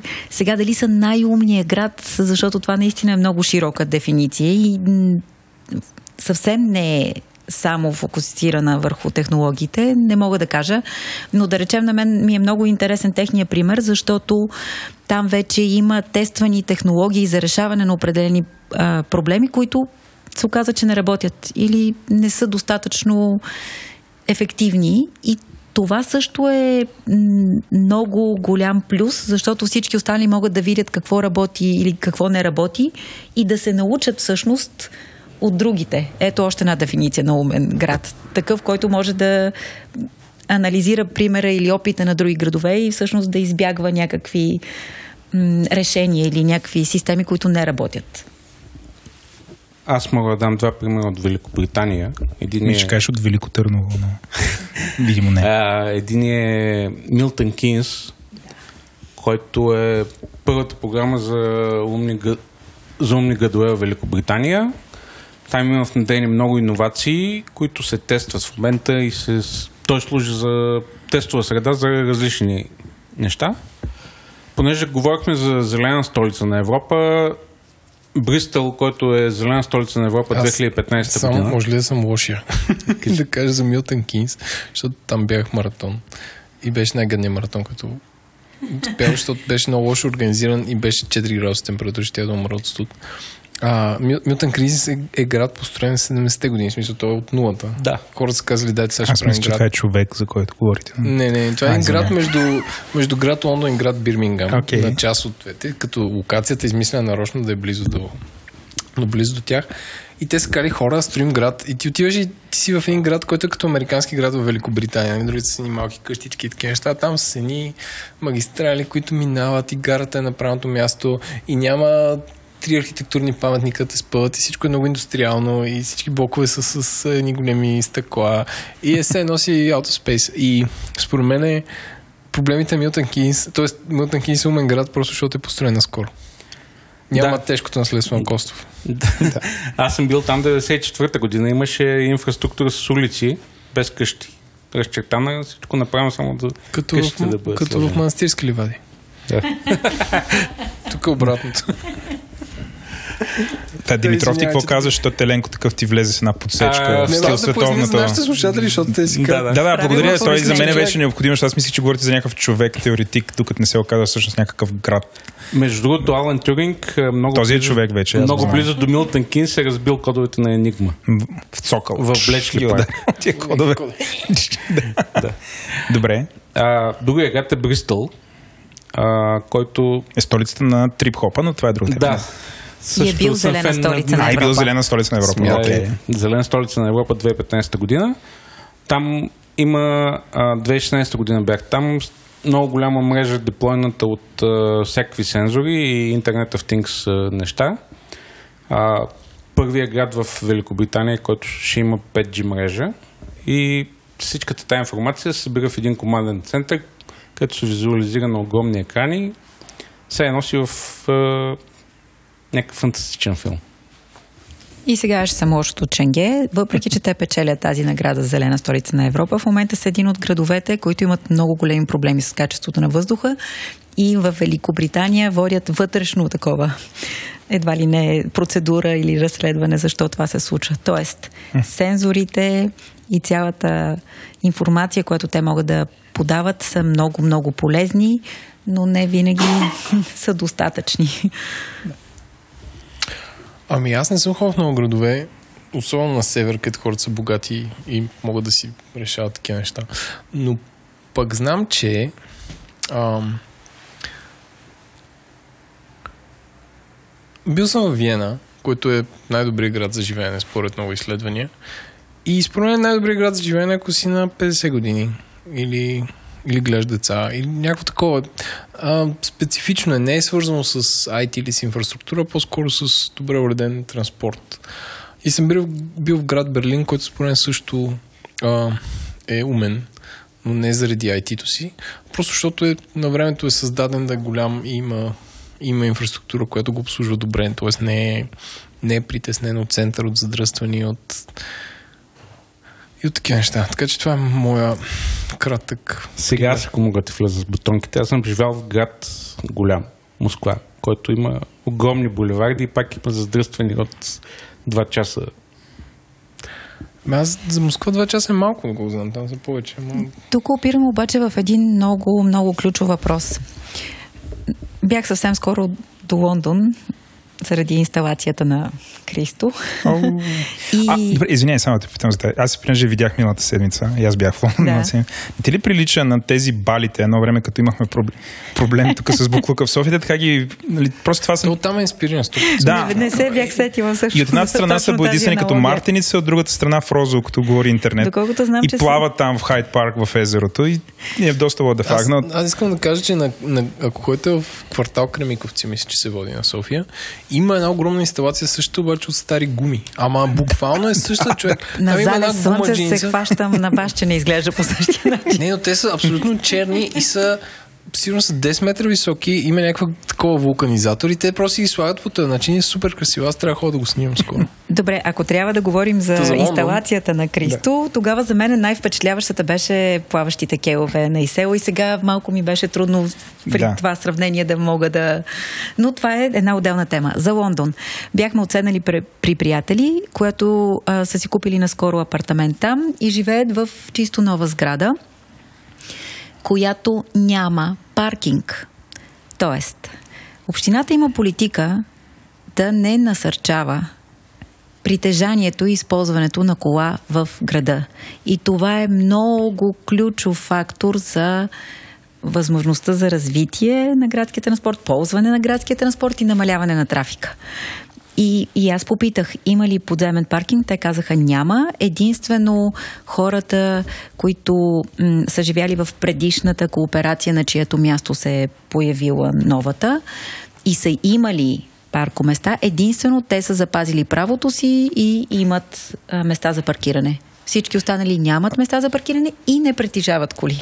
Това е доста интересно, защото по тази логика и столична община е супер иновативна, защото в младост от години, значи там няма, понеже няма регулации, те са строени сградите без паркинг. Това обаче не е обезкуражило хората от младост, те имат по три коли и Ама просто всеки имаме- паркира където може. Имаме различни истории и различни да. наслагвания. Нали? Всички знаем, че аз, аз съм Мога да израснала кажем, в младост. Лондон, Лондон където Младост отиват, forever. ние оттам се връщаме. Да, Ами, те, е. да, в някои отношения така и с рециклирането и с ползването на едни турбички платнени или плетени едно Да. време. Да, и начина по който си събирахме вестниците. Да, има неща, в които а, ние сме тръгнали. Аз някакси усещам, че умните градове са зелените градове. Мисля, моля да разкажеш малко повече за това. В смисъл, това така ли е? Вярно ли е това твърдение? Ами може да се каже, защото зелените градове, те са, те са умни по... А, те трябва да предоставят качество на живот, което е високо като качество на живот и това включва страшно много политики, които са свързани и с, а, и с екологията. Технологиите вътре са задължителни. Зелените бизнеси също са задължителни. То звучи малко като кажеш зелено и хората си мислят, това е зеленина, паркове. Не, то толкова думи, думи и модерни се смениха в последните години, но това е градове, в които са, как да кажем, отговорни към средата и тази в градовете и общо екологичната среда и, и оптимизират и ресурса, който ползват и това, което изхвърлят и енергията, която ползват и консумират и това, което произвеждат като а, замърсяване и, и технологиите, които ползват за да решават и да подобряват живота в градовете. Всичко това е умен град. Така че смятам, че има знак за равенство между, между двете, макар да някакси, когато говорим за умни градове, да не е при покриващото и като говорим за зелени, някакси да не се подразбира. Но според мен има абсолютен знак за равенство. Ам... Искам да кажа, че а, според мен е това, което спира това, което спира един град да е умен в, в примерно в контекста на София, това де- дед Владо казва, че нали, няма паркинг и хората си купуват три коли и паркират където си искат. Е до известна степен, защото в Лондон, ако си купиш коя паркираш където си искаш, ще ти струва скъпо. В София, ако си купиш коя паркираш където си искаш, няма да ти струва скъпо. А, и до известна степен, а, за да има един умен град, трябва да има законова рамка и да има власт, която да налага това нещо. А България живеем в един контекст, където дори закона за това сме си говорили друг път на, на вълните на нашия подкаст, а, че дори закона за данъците, които плащат новите коли и старите коли е грешен. В смисъл, че тук старите коли плащат по-малко данъци от новите коли. А, което е много грешно. В смисъл, поне да са еднакви. Нали? Защото ти да караш а, един Volkswagen на 15 години не е също като да караш Hyundai на 5. Hyundai на 0 години, нали, защото двигателят е такъв. И че всъщност, нали, за да поумнее цялото това нещо, първо трябва да има орган, който да, да засипва акъла в един град. И второ трябва да се реформира закона, така че да, е, да не е популистски, т.е. да не е изгодно на всеки да си има кола и да е някаква привилегия. И оттам нататък да се наслагат другите неща, за да може реално, нали, защото общината може да има най-добрата идея, най-добрата политика, но ако няма как ам, но ако няма как да я наложи, просто си остане с едно добро... Нямам желание. Ма трябва да има и подкрепа. Защото ако, примерно... М- и, Подкрепа в какъв смисъл? Ами, Хората да кажат... разбиране, че, че това трябва да се случва. Тоест, трябва да има все пак някаква критична маса от хора, които да смятат, че това е посоката, в която трябва да се върви и, и тази критична маса от хора не трябва да бъде затворена само в администрацията. Това искам да кажа. Тоест, когато, примерно, а, преди години в младост имаше направен подробно, подробен устройствен план, който е определил а, терени за етажни паркинги, не цялото население на младост да излезе и да протестира срещу тези етажни паркинги, а те протестират, защото означава, че те ще трябва да плащат за паркиране. И, и това са А какво разни са, сблъсъци. какво са етажни паркинги? Ами смисъл, паркинг сграда на паркинг. много Да, нива. да, да. Три блока, една сграда паркинг. Ами Да, да, да. не, дали ще е подземен или надземен, ако се направят паркинги, това означава, че хората няма да могат да си паркират безплатно колата на улицата. А това няма да се хареса на страшно много хора. Защото всъщност нашата цялата а, отговорност е по някакъв начин също да участваме в този процес. Примерно аз живея в манастирски ливади, където има повече блокове, отколкото улици. Но аз, примерно, си паркирам колата в подземен паркинг. Ама има много хора, които не си купуват паркинг или, или не искат да наемат такова парко място в подземен паркинг, защото им е безплатно да паркират на улицата. Е, да, да, ма хората никой няма да, няма да дадат пари за нещо, което е безплатно. В смисъл, че според мен и тоягата е първа в този случай специално. Със такива правила. Със сигурност. Стана дума за? Тояга и Димитър иска да си каже. Да, аз а, искам да кажа, че освен тояга трябва да има и много добра комуникация, защото а, това, което се случва е, че такива мерки се вземат без да има комуникация с а, гражданите. И в един момент а, идват и ти казват тук ще строим паркинги и трябва да си плащате. Пред вас вече е синя зона. Та-да. Да. Да. А, трябва да се обясняват последиците, трябва да се обясняват преимуществата. Говорейки даже и за градския транспорт, а, нали, мен ми е правило впечатление, че градове, както ти каза за Виена, Варшава, а, няма задръствания, които ги има София, те са доста по-големи, защото градският транспорт е много добре развит и можеш буквално да стигнеш от всяка точка до всяка точка само с градски транспорт, което в София го няма. Аз искам да кажа, че има градове, които са много по-зле от София от към задръствания. Така че, тук сме И от към градски транспорт. И от към градски Но, транспорт. но, но да. много е важно да има комуникация, но е много важно да има и някакво уважение и доверие. Защото давам един съвсем пресен пример от а, този пилотен проект, в който пуснахме сега с електрически колела пред Националния исторически музей, да може да се качваш на Витуша с колело. Има такова нещо. Я разкажи повече. Смисъл. А, добре. Аз, да, какво, сте, какво е Ами. станало? Аз даже карах. Е, Ти, супер. ти можеш да караш колело. Браво. Електрическо. А, окей, извиня си, всичко наред.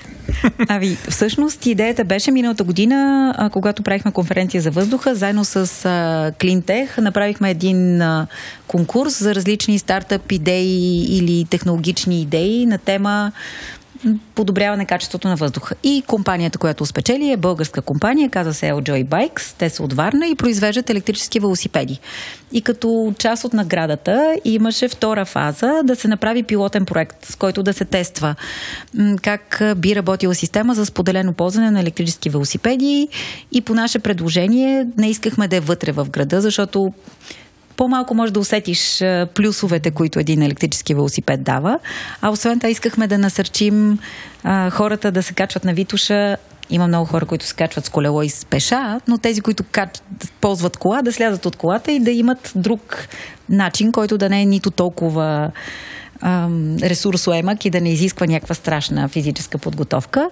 И така, след ам, месеци наред работа по темата. Направи, открихме миналата събота стоянка за 10 електрически велосипеда пред Националния исторически музей, който всеки може да отиде, да наеме а, и да се качи до златните мостове или по-малко, или по-нагоре. Плащам примерно 5 лева и някой човек ми ги взема и трябва да го върна до определен час или как е? Ами, всъщност, за момента резервацията е за 5 часа или за, или за цял ден, като 5 часа е 10 лева, цял ден е 15 лева наемането, но това е също част да се тества какъв е интереса, за колко часа, как реагират хората на, на цената, за да може да се изчисти това и да вече да се извадят полуки и всеки да види какво пропуска. И в момента е много хубаво, защото хората дават и предложение какво би било по-добре да се случи или какво да има велосипеда. Примерно нещо много хубаво, за което не сме се сетили, сетили да има звънец, защото то е важна сигнализация. закона го изисква, между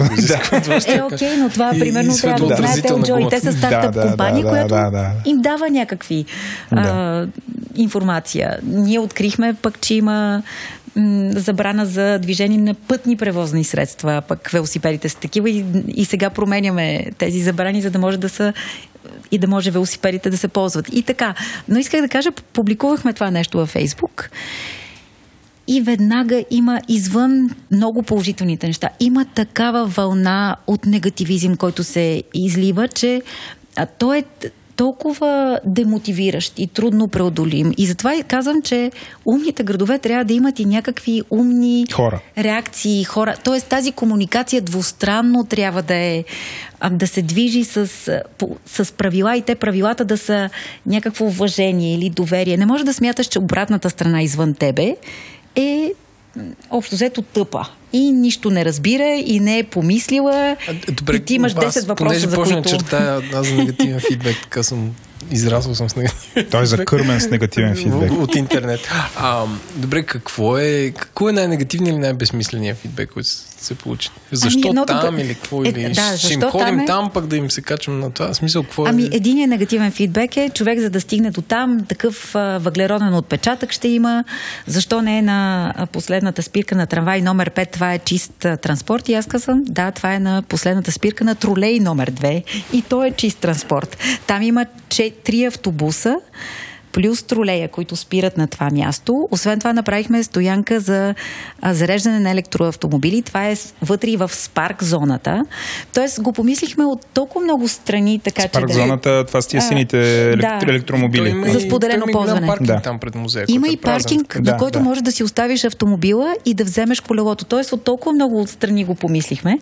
И изведнъж човек има хора, които просто някъде трябва да излеят тази негативна емоция, която имат и Не, то е много лесно да... В смисъл, ако тръ- тръгнеш да търсиш негативни неща за... Винаги за можеш да Столична община, намериш. Може, това е най-лесното нещо. Даже аз... Ма не само за столична община, за какво да си поискаш. шеги са прекалено лесни. Аз, а, а, да, аз мисля, че голяма част от нашите съграждани, така да ги речем, са доста подозрителни към всяко на действие, което общината прави това, да, да, да кажем по исторически причини, т.е. дори добрите инициативи е, някакси отвътре и не идва да, да търсим лошото. Ам, и Ама аз мисля, че това е свързано също и с отговорността, защото много по-лесно е да критикуваш, отколкото да, да правиш неща и да носиш отговорност или да заставаш зад някакви позиции. Критиката е най- а, безопасното и най-неангажиращото така е, супер Занимание. лесно е. Супер Много е лесно, е. Нали, Винаги хората обичат да, да- вентилират. да, и те винаги- вентилират по този начин. винаги можеш да намериш във всяко едно нещо и във всеки един човек и в думи, и в нашия в момента Е, ние намираме добри думи сега. Не, не, не. Да. Искам да кажа, че дори, дори човек нас като ни слуша, може да намери хиляда неща, които не са върха или не е съгласен, ама имаше една статия в Economist, чието заглавие беше, че недоверието може да срине американската економика. Това страшно много ми хареса, защото недоверието, което ние го имаме. Аз също го нося в, и го проявявам в много случаи, но се опитвам активно да работя срещу него. Наистина ни, ни пречи страшно много. Много ни пречи. Не казвам, че нямаме причини да го имаме, но смятам, че много ни пречи. А- ако мога да ги анализирам, за да имаме умни градове, трябва първо да започнем с това да елиминираме недоверието между себе си. И да се уважаваме, и да комуникираме, и да... Да, много е важно това. Добре. Абсолютно И другото, основно което е. аз мога да си изведа като извод от момента, нали, това, което казахме, е, че нали, не са важни само нали, просто методите, които използваме, но някакси тр- трябва хората да осъзнаят, че всъщност те са част от решението и да са склонни да си нарушат част от комфорта. Например, да нямаш три коли, които да би искал да ги паркираш навсякъде и да замениш комфорта с а, някакви, спазване на някакви общи правила, които са а, нали, някакси да се интересуваш всъщност останалите хора как живеят, нали, да се личиш. Димитър? Ами, говоряки за трите коли, аз мисля, че притежаването на две или повече коли е до някъде голяма част води до дискомфорт в интерес на истината, защото да намериш място за паркиране, аз живея в Белите брези, е някакъв ужас. Така че, моето решение, примерно, е от тук нататък, като купувам нов автомобил, по-скоро да не купувам автомобил, доброволно решение, а да използвам услуги като спарк, да речем, или градски транспорт. И това ще се случи. Нали? Следващата, ми, следващата ми качка ще бъде това да елиминирам двата семейни автомобила, които имам. И двата или единия? И двата. Извън града как ще пътуваш? Автомобил под найем. Окей. Ам, Да, да а, примерно ние в, в нашото семейство имаше доскоро дебат за втори автомобил. Мисля, че ние, например, взехме много умно решение, като в крайна сметка имаме само един автомобил, който е сравнително нов, той е с нали, комфортен не е проблем. Малък е, сравнително малък градски автомобил и нали, нас не върши работа. Всичко останало е градски транспорт и велосипеди. Ам, което аз примерно, тук бих критикувал а, столична община и нейната политика за това как а, тя такъв вид транспорт го развива. А, защото според мен основният проблем е инфраструктурата. И по някаква странна причина а, които се строят в София, са на, може би, от най-безсмислените места. Например, на Раковски. Сега, аз съм велосипедист, но идвайки от младост, нали, ам, само да кажа, пътуването от младост е около 9 км. На моменти с много автомобили. Всъщност, аз за тия 9 км, нали, аз нямам, като си в центъра, в центъра се кара, кара се бавно. Тоест, там не, е толкова опасно. Сега, нали, не е съвсем безопасно, не е толкова опасно, колкото като идваш от младост. Ам, и всъщност а, голямата миграция, нали, когато имаше такива квартали тип спалня, нали, това е от урбанистиката, младост е класически квартал тип спалня, в който хората спят и, от, и пътуват, мигрират да имат работа. Откакто го има бизнес парка, не съм съгласна. А, той, той има друга миграция от центъра към, към младост, от който всички краища. От всички на краища на града, нали, трябва да си до младост. И всъщност това приключение до там, нали, ако да кажем нямаш метро, нали, е, то е истинско приключение. Те наистина, а, аз съм имал толкова опасни а, ситуации. Като, като къде е най-опасно според теб? Като свърши Около Интерпрет, да. Като свърши Борисовата, Между Ракова болница и, а, и Борисова градина, значи това е а, около МВР, нали, по ирония на съдбата. Нали, Кат. Кат, извинявайте, да. Нали, това е супер опасно. И после вече пак Ракова има. А, аз живея в Младост едно и трябва от Ракова болница да отида нагоре по а, към... а, тръбата. там. Да, по тръбата. И там, понеже няма много високо време, обаче карат, те карат с 90 км, защото го, го считат за нещо като магистрала. Нали, ти караш и около те пил, пил, пил някакви коли, стезания, гонки, какво ли не. И всъщност това е много обезкуражаващо, докато вече в центъра а, нали, тя може би ти ще кажеш за зелената велоалея на Раковски, дали има смисъл от нея или не. На мен, примерно, а, там аз съм, аз съм карал велосипед, нямах никакъв проблем и преди да карам. Там не е толкова страшно. Вече страшното е, когато има голяма скорост. И всъщност тези велолеи, те решават, те са такива по-скоро по-късни проекти за мен, които не решават реален проблем на хората, които са в спалните, те да мигрират и да пътуват до центъра, където работят. А, и това, примерно, не е много умно. Ам, и ако мога сега така да извъртя, въобще да задавам въпрос. Ето, от утре вие може да решите трите проблема на София, които да я превърнат в умен град. Кои са тези три проблема? Да почнем с Димитър този път. Какво, какви три неща би решил на София, за да стане по-умен град? А, как се замисля? Според мен единия проблем е недостатъка на обществен транспорт, на публичен транспорт. А, и лошото му планиране. Втория проблем според мен е, с, е качеството на въздуха, особено зимата. Декември. Да. И третия проблем, третия проблем, мисля, че, както казах, е по-скоро комуникационен. Все още решенията се вземат без да се комуникира достатъчно с гражданите. А, добре, това са проблеми, извинявай се. А как би ги решил? То, това е интересното. Ами, Окей, мръсен въздух декември, какво правим? Мръсен въздух, А, декември... регулираме и забраняваме да се горят печки и гуми. А, аз не, Е, аз, да, не знам аз дали- дали... да кажа, че не съм сигурен, че това е от печките. В смисъл, тоест, знаем ли, че е от печките? Никой не знае, нали? Не, не, аз просто го сложих, защото нали, Да. като пример. Да, как, всъщност, как, Всъщност- кое решава всъщност тук проблема? Е проблема тя е лице е по-запозната, защото те правиха тестове. Аз мисля, че от печките, защото осезаемо... Аз съм в един от най-застрашените райони живея и осезаемо се Печка усеща. френдли. Да. Да. Печка реди, да. Ами, само от това, което обсъждате, ви давам пример. Ето, първата, първото нещо, което е необходимо, за да може да се реши проблема, е да имаш достатъчно надежна информация. За да знаеш вече след това с какво движение или с какво действие или с каква намеса да решиш проблема. Окей. Ние имаме ли такава в момента? А, ами смятам, че Хората изведнъж почват някакъв ап, там се шерва. Той доколко е вя... верен. Той, Да. е- аз, аз съм, аз съм, как кажа, аз съм адвокат на дяло, ама цялата тази работа с, аз си слагам на балкона някакъв датчик и шервам в интернет, за мен това е borderline такова мамбо-джамбо. Смисъл, защото Да, защо общината, не, защо примерно общината няма подобно нещо? Не е толкова скъпо да се направи. Ами, ето ще дам перспектива, макар нали, да кажа, че аз не съм общината.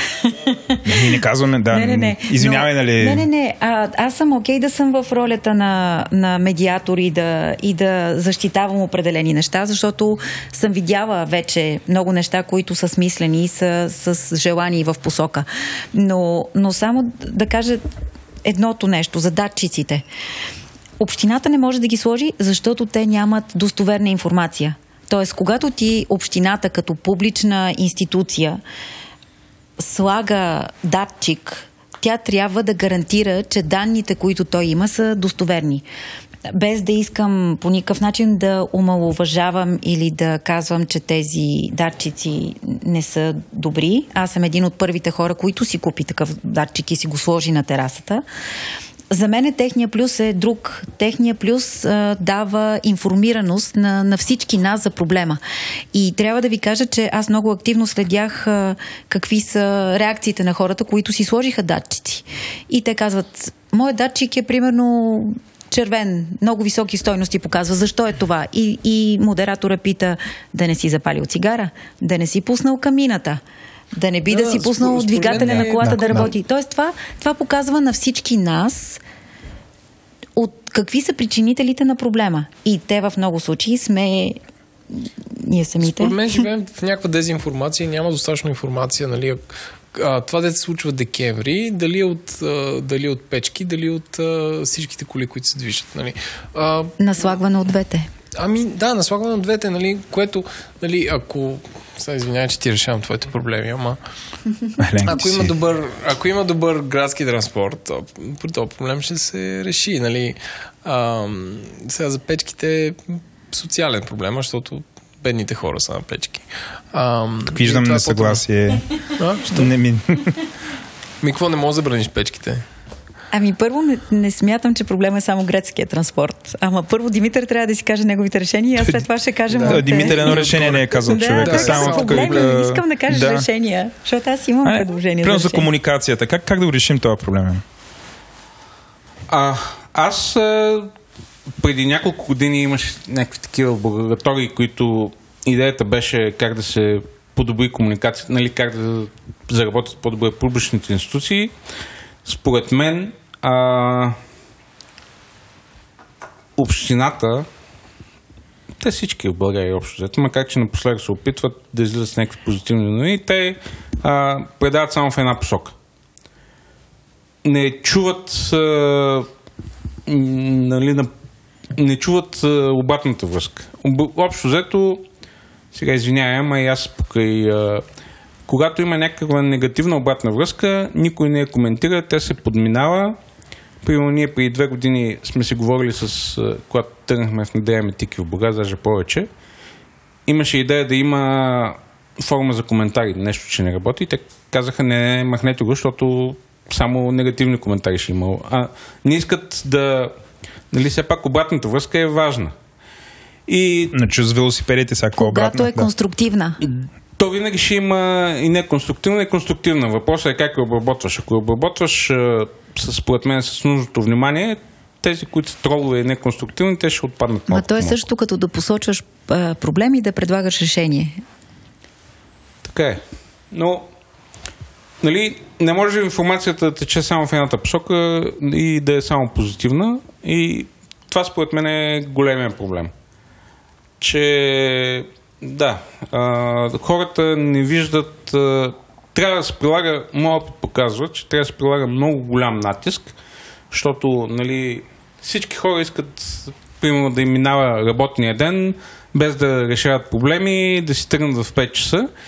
И много е трудно да накараш някой да реши проблема, ако не прилагаш непрекъснат и постоянен натиск и да има критична маса, за която всички казахме, че тя трябва да е насочена някъде, за да може чиновника, който е един работник от 9 до 5, да каже, аха, това е важно и трябва да се реши. Примерно, говорейки за тия датчици, според мен, ако не се беше вдигнал шума, колкото да са недостоверни данните, нямаше да бъде признато, че съществува такъв проблем. който всички го усещаме. Окей. Okay. Аз ако мога да с едно изречение да префразирам това, което казваш, а, за теб най-важно е а, да има чуваемост, взаимна чуваемост. И аз леко бих го надградил с това, че е много важно, когато се дава обратна връзка, тя да бъде давана по някакъв смислен, а, съзидателен и обективен начин, без излишна емоция. И ще го давам последния пример. Има една инициатива в София, която аз харесвам и следя, казва се Спаси София, предполагам всички са попадали. Спаси София... Аз, но... аз се възхищавам на техния ентусиазъм в това, което правят. Чудесно. Нали, аз се възхищавам. Нали. Обаче Спаси София, а, нали, аз винаги съм съгласен с тяхната теза. Но гледам начина по който я комуникират и много често те са излишно язвителни, агресивни, на моменти а, се държат по Разбирам, че се фрустрират, но той им личи по обиден като човек, начин. Като човек във форум, нали, с удивителни... А... Вижте какво прави общината. Три Да, примерно, до кога, госпожо Фандъкова, вие ще бъдете такъв престъпник? Нали? Никога ти няма да бъдеш чут по този начин, дори да ти е права тезата. Представете си, че вие сте този човек, срещу, кого, срещу когото се е насочена тази конструктивна критика. Вие как ще реагирате? Няма да има чуваемост, да. А, сега, а, нали, аз пак да кажа, т.е. според мен двете страни просто трябва да си говорят, а, но и тези, които даваме обратна връзка, а, нали, според мен трябва да се научим да я даваме по такъв начин, който да се запази достоинството на друга. Независимо, нали, защото все пак, пак Спаси София стои от страни, и много често нали, не знае целият контекст как се взимат решения. Аз не изключвам да има и, нали, меко казано, не изключвам да има корупция. Сигурно има и корупция и какво ли не, но не винаги има. И всъщност е много важно, като се дава идеи и предложението, да бъде направено по такъв начин, че да се запази достоинството на другите или да бъде направено по такъв начин, да бъдеш чут. А, защото аз съм съгласен с техните тези, просто да го правят понякога. Аз, ако съм на друго, нали, то, то е обидно да, нали, да го четеш това и, и ги разбирам защо биват игнорирани Нали, защо понякога общината игнорира техните предложения, въпреки че са прави, иновативни и всъщност винаги са много смислени, Еленко? Аз съм съгласен, да. Ам, нали, аз не съм съгласен с 100% от техните предложения, между другото, но това е друг. В смисъл, мога да ти кажа две-три, с които според мен прекаляват. А, а так, так, да. Комуникационният проблем, ако мога аз да дам едно решение за, за това нещо, а, аз би го направил с... А, или ако аз съм общината, би го направил с по-ясна структура, кой за какво е отговорен. Защото България идва от този проблем, дето Бой, Бойко Борисов прави щаб за справяне с чумата. Тоест той организира контролен щаб, който... Това по, там по козите. Да, което не трябва министър-председателя да прави това нещо. Не, не трябва Валери Симеонов да ходи да, по дискотеки да мери шума. В смисъл трябва да има човек за това нещо. И в София всички са нарочили, че Йорданка Фандакова е The One Man Show, който и ако и пишем в Twitter, нали, ако е меншен, не, нали, спомене... В Facebook, в смисъл, че според да. общината трябва да, като един човек да, да, се, да каже, ние сме ще с глава ламя. Има си човек отговорен за всичко и за трафика отговаря Хикс, за въздуха отговаря Y, за това отговаря кмета на район Овче Купел. Не е нужно, нали, баш кмета да, да съобщава или, или той да е комуникационната роля, или той да е тонколоната, която казва за абсолютно всяко а, неправилно паркирал парко място а, или автомобил, че това е така. В смисъл, че не е раз, разделена, не е делегирана работата по комуникация, което ако се направи, ще знаеш, че за, за трафика човек е хикс. Но аз мисля, че задълбахме много проблемите на столична община, което искрено се надявах да не е нашия, нашата тема днес. И все пак да върна малко на лентата и да ви и да питам. Сега, говорим си за умни градове каква инфраструктура е необходима? Сега всички сме чували за Естония, където личните ти карти може да банкираш и може да станеш e-citizen а, и така нататък. Но всъщност каква инфраструктура е необходима за един умен град? Трябва ли всеки умен гражданин да има а, безконтактна карта, за да пътува? Трябва ли да има някакъв еквивалент на електронни пари. Трябва ли да има електронификация на услугите от типа на нещо като тики до а, това да можеш да платиш а, услуга с посттерминал в не знам си какво, в, в а, клон. No. Да, кой, кой иска първи да отговори? Смисъл, каква е основата? Какви, Имаме добро лето. какви са, какво е, какво е въздуха, водата и храната на, на, на това да, да почнем да градим умния град? Ами според мен е, основно нещо е културата и тя е на комуникация и на обитаване. Култура, правила, страшно много важно нещо и прилагане на тези правила. Защото правилата без прилагане все едно ги няма. Така че това е една, не се сещам, сигурно има още много елементи, но за мен тези са много базови, върху които вече може да се гради всичко останало. Там влизат след това технологиите като помощно средство, което да, да ни даде достатъчно добра информация, на базата на която може да взимаме решения. И те да са много по-смислени, адекватни, и точни, и прецизни, и полезни и така нататък. И, и това си мисля, че са много основните неща, защото ние се въртиме около това, но да, мисля, че всички сме съгласни, че тази комуникация е задължителна, тя е жизненно важна. На мен ми се струва, че има подобряване в нея. Може би съм пристрастна, защото до някъде и участвам в това да, да се създава тази комуникация. А, втората стъпка е наистина малко културата и отговорността към, към, към всичко, което ние обитаваме и правим. И то наистина е свързано с всеки един от нас. И, и след това влизат вече прилагането на правилата, защото всъщност ние имаме доста правила, които просто трябва да подобрим тяхното прилагане. На мен понякога, защото аз също се фрустрира и много се ядосвам, защо не се случват по-бързо а, нещата. Аз съм от това поколение, което малко очакваше, че с, штракане на пръсти ще станем в Западна Европа тук за 10 или 20 години и виждам, че това не се случва. И се опитвам да си обясня защо не се случва, защото най-лесното е постоянно да си недоволен. А, но си мисля, че не се случва и защото първо много неща се разпаднаха много бързо и имаше един такъв период на безвремие, нека така да го наречем нежно. И освен това, след което ние много бързо израснахме и това е все едно като един тинейджър, дето за едно лято израства 12 Дарени см. хормона. Моля? Ударени хормона и, И това израсна. обаче израстваш супер бързо, а пък а, някои други неща не се случват също толкова бързо. И ти имаш един бюджет, с който трябва да решиш дали сменяш обувките, дали панталонките, дали тениската и къде първо се намесваш. Тоест няма как нали, не седим на някаква златна мина, с която едновременно да може всички неща да решим. И за мен е всъщност, ето това е другото умно на градовете, да можеш правилно да подредиш приоритетите и да структурираш процесите по това, кои най-стратегически дългосрочно ще ти помогнат да стигнеш до, до там, където искаш да стигнеш. Тоест, трябва да имаш идея къде искаш да стигнеш и да си начертал добре стратегията, по която искаш да стигнеш. Това също е много съществено за умните градове. И, и, и Ние имаме ли родмап? Стратегия, път, Ами за пътна някои карта, неща нещо. имаме, за други нямаме. Ние всички знаем, че много, в много случаи нещата се случват хаотично и в последния момент. Примерно... Аз, Този подкаст е така, абсолютно. Аз също съм от хората, които много добре се организират, когато в последния момент вършат нещо. Обаче знам, че това си има своите недостатъци.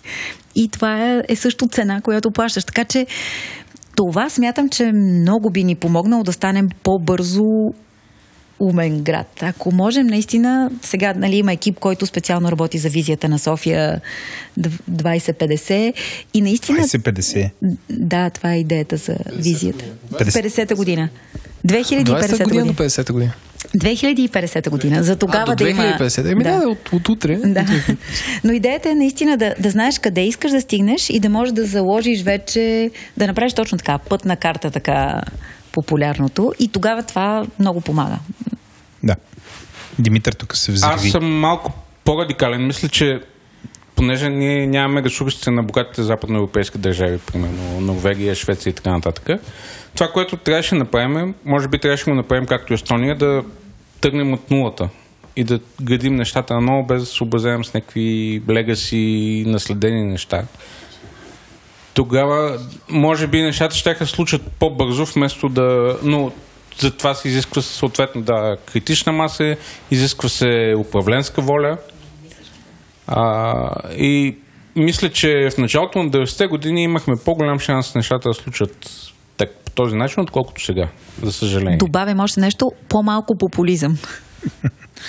Така, такива вече стана като на коледа си. Новогодишни желания си правим. Но...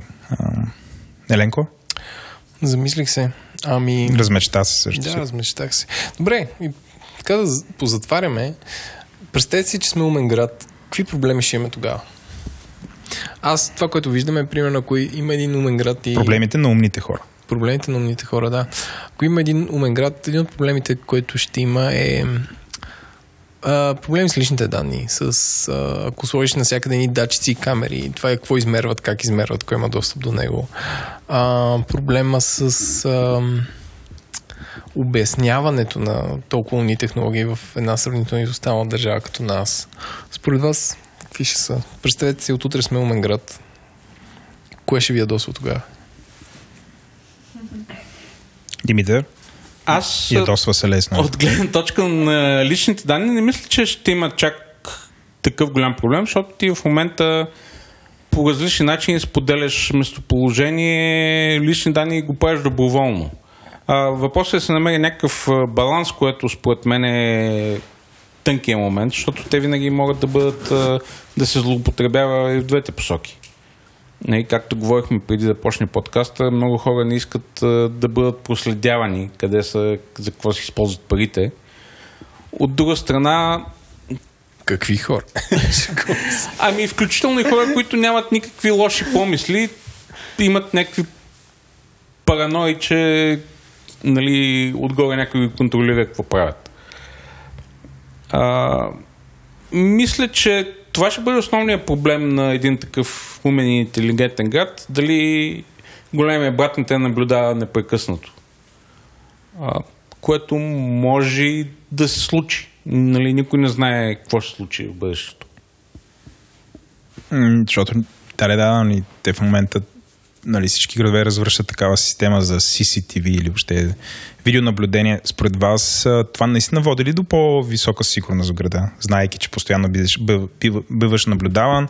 Също знаете с това, което китайците правят, глобална система, с която ще наблюдават всеки гражданин, те ще го разпознават, дори това вече го демонстрирах, как могат да разпознаят на здраве. А, всяк, нали, всеки отделен човек и а, автоматично с това изграждат система, с която а, да оценяват неговите действия, дали са добри или лоши, един вид някаква форма на карма и точки. А, и всъщност хората, които имат добро поведение на публичното пространство и не само, те ще имат право да излизат от Китай. Такъв тип неща, според вас, тези умни проявления, нали, основно базиране на технология, измерване, наблюдение и така нататък, а, според вас това, а, това добре ли е за обществото? Тоест твърде много технология, твърде много наблюдение. Ами зависи как се ползва. Примерно, ако сега имаше видеонаблюдение и може веднага да видиш кой е от, отрязал тези дръвчета по околовръстното, това е един положителен пример за това как можеш да ползваш тази технология. И ако има правила и граници, нали, за какво точно се използва тази информация, аз не виждам проблем. Всъщност страшно много компании използват в, да речем, в шопинг моловете. Има камери, които те са видеонаблюдение, ако така го дефинираме, които анализират потоците и, и предпочитанията на хората, за да могат оттам да извадят препоръки за самите търговски вериги, които стават найматели. Тоест, те следят не само пол на хората, те следят и възраст и как се предвиждат тези хора. Тоест този анализ го има и в момента и той е базиран на видеонаблюдение. Но ако ти го ползваш за това, а не за да проследиш този човек дали е бил на това място и да го ползваш за всякакви други манипулации, тогава окей. Тоест отново са правилата, защото то всяко нещо, което човек измисля, би могло да бъде използвано за нещо лошо и за нещо позитивно. Така че важно е да е регламентирано как и за какви нужди и цели се ползва съответната технология. Добре, но ти не, ти не каза също и какви са според теб а, а, биха били проблемите Ако на... сме умен град днес. Да, ако сме умен град днес. Ами притеснявам се, че ще сме насочили към съседния не толкова умен град своята негативна енергия. Или пък ще, ще, ще се почувстваме много горди от себе си и ще почнем да гледаме леко надменно на тези, които не са толкова София има, има Но това е такова, шега. Не има знам такова в какъв момента надменно гледане към Има. град Перник, примерно. А пък трябва да изграждаме междуградска умна свързаност. Ако наистина сме умни, тогава ще сме стигнали нивото, в което да помогнем на другите също да станат умни. Надявам се това да е резултата. Съгласен. Ами, Владо, ти нещо за капак. О, аз доста говорих, изненадах се себе си с темата. Да. Любимата си тема, кое знае. Ми добре, аз благодаря на нашите гости. Ще направим, кът, ще направим умните градове 2, като усетим, че сме помнели още малко. Ам, тоест, както винаги си запазваме темата да продължим. И благодаря. да, благодарим. И ние благодарим.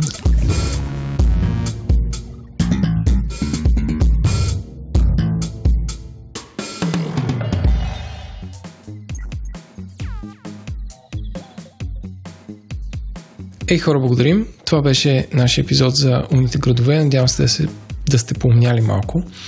Ако искате да ни подкрепите, ам, непременно отидете в iTunes и оставете едно ревю. Също така, ако искате да ни подкрепите финансово, може да станете патрони на този подкаст. А, нашите благодарности на нашите спонсори Tiki, Digimark, SiteGround, Receipt Bank, а, и разбира се SBTech. Също така на нашите вече над 80 патрона, които а, се забавляват докато слушат всичко това. Без вас всичко това нямаше да се случи. Както виждате, стараем се все, все по-добре и все по-добре да развиваме нещата. А, и май вече над 11 часа и наистина се спи, така че ви пожелавам приятно лято и се надявам да се слушаме следващата седмица. Чао! Здравствуй, фак. Аз съм Владо, с мен е Еленко. Еленко, кажи мяу. Мяу. Мяу. Тихо сега, аз се тръпнат. И сега е така. Да, стой. Кажи. И сега Еленко, който е най-великият инфлуенсър и най-умният човек на света.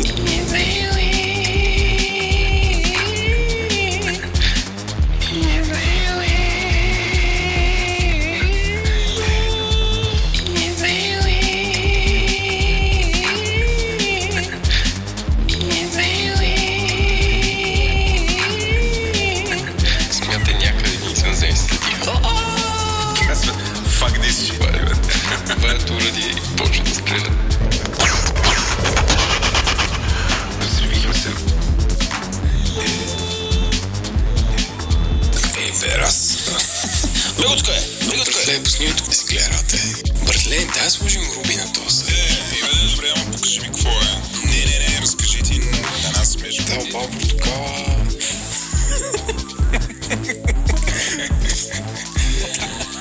Нещо да кажеш. Казвай, нещо, нещо, нещо. Запакнах, но... Аз така си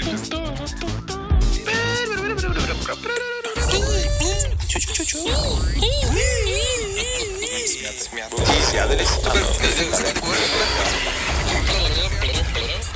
Така ще ти миришат. Браво, благодаря ти, Владо.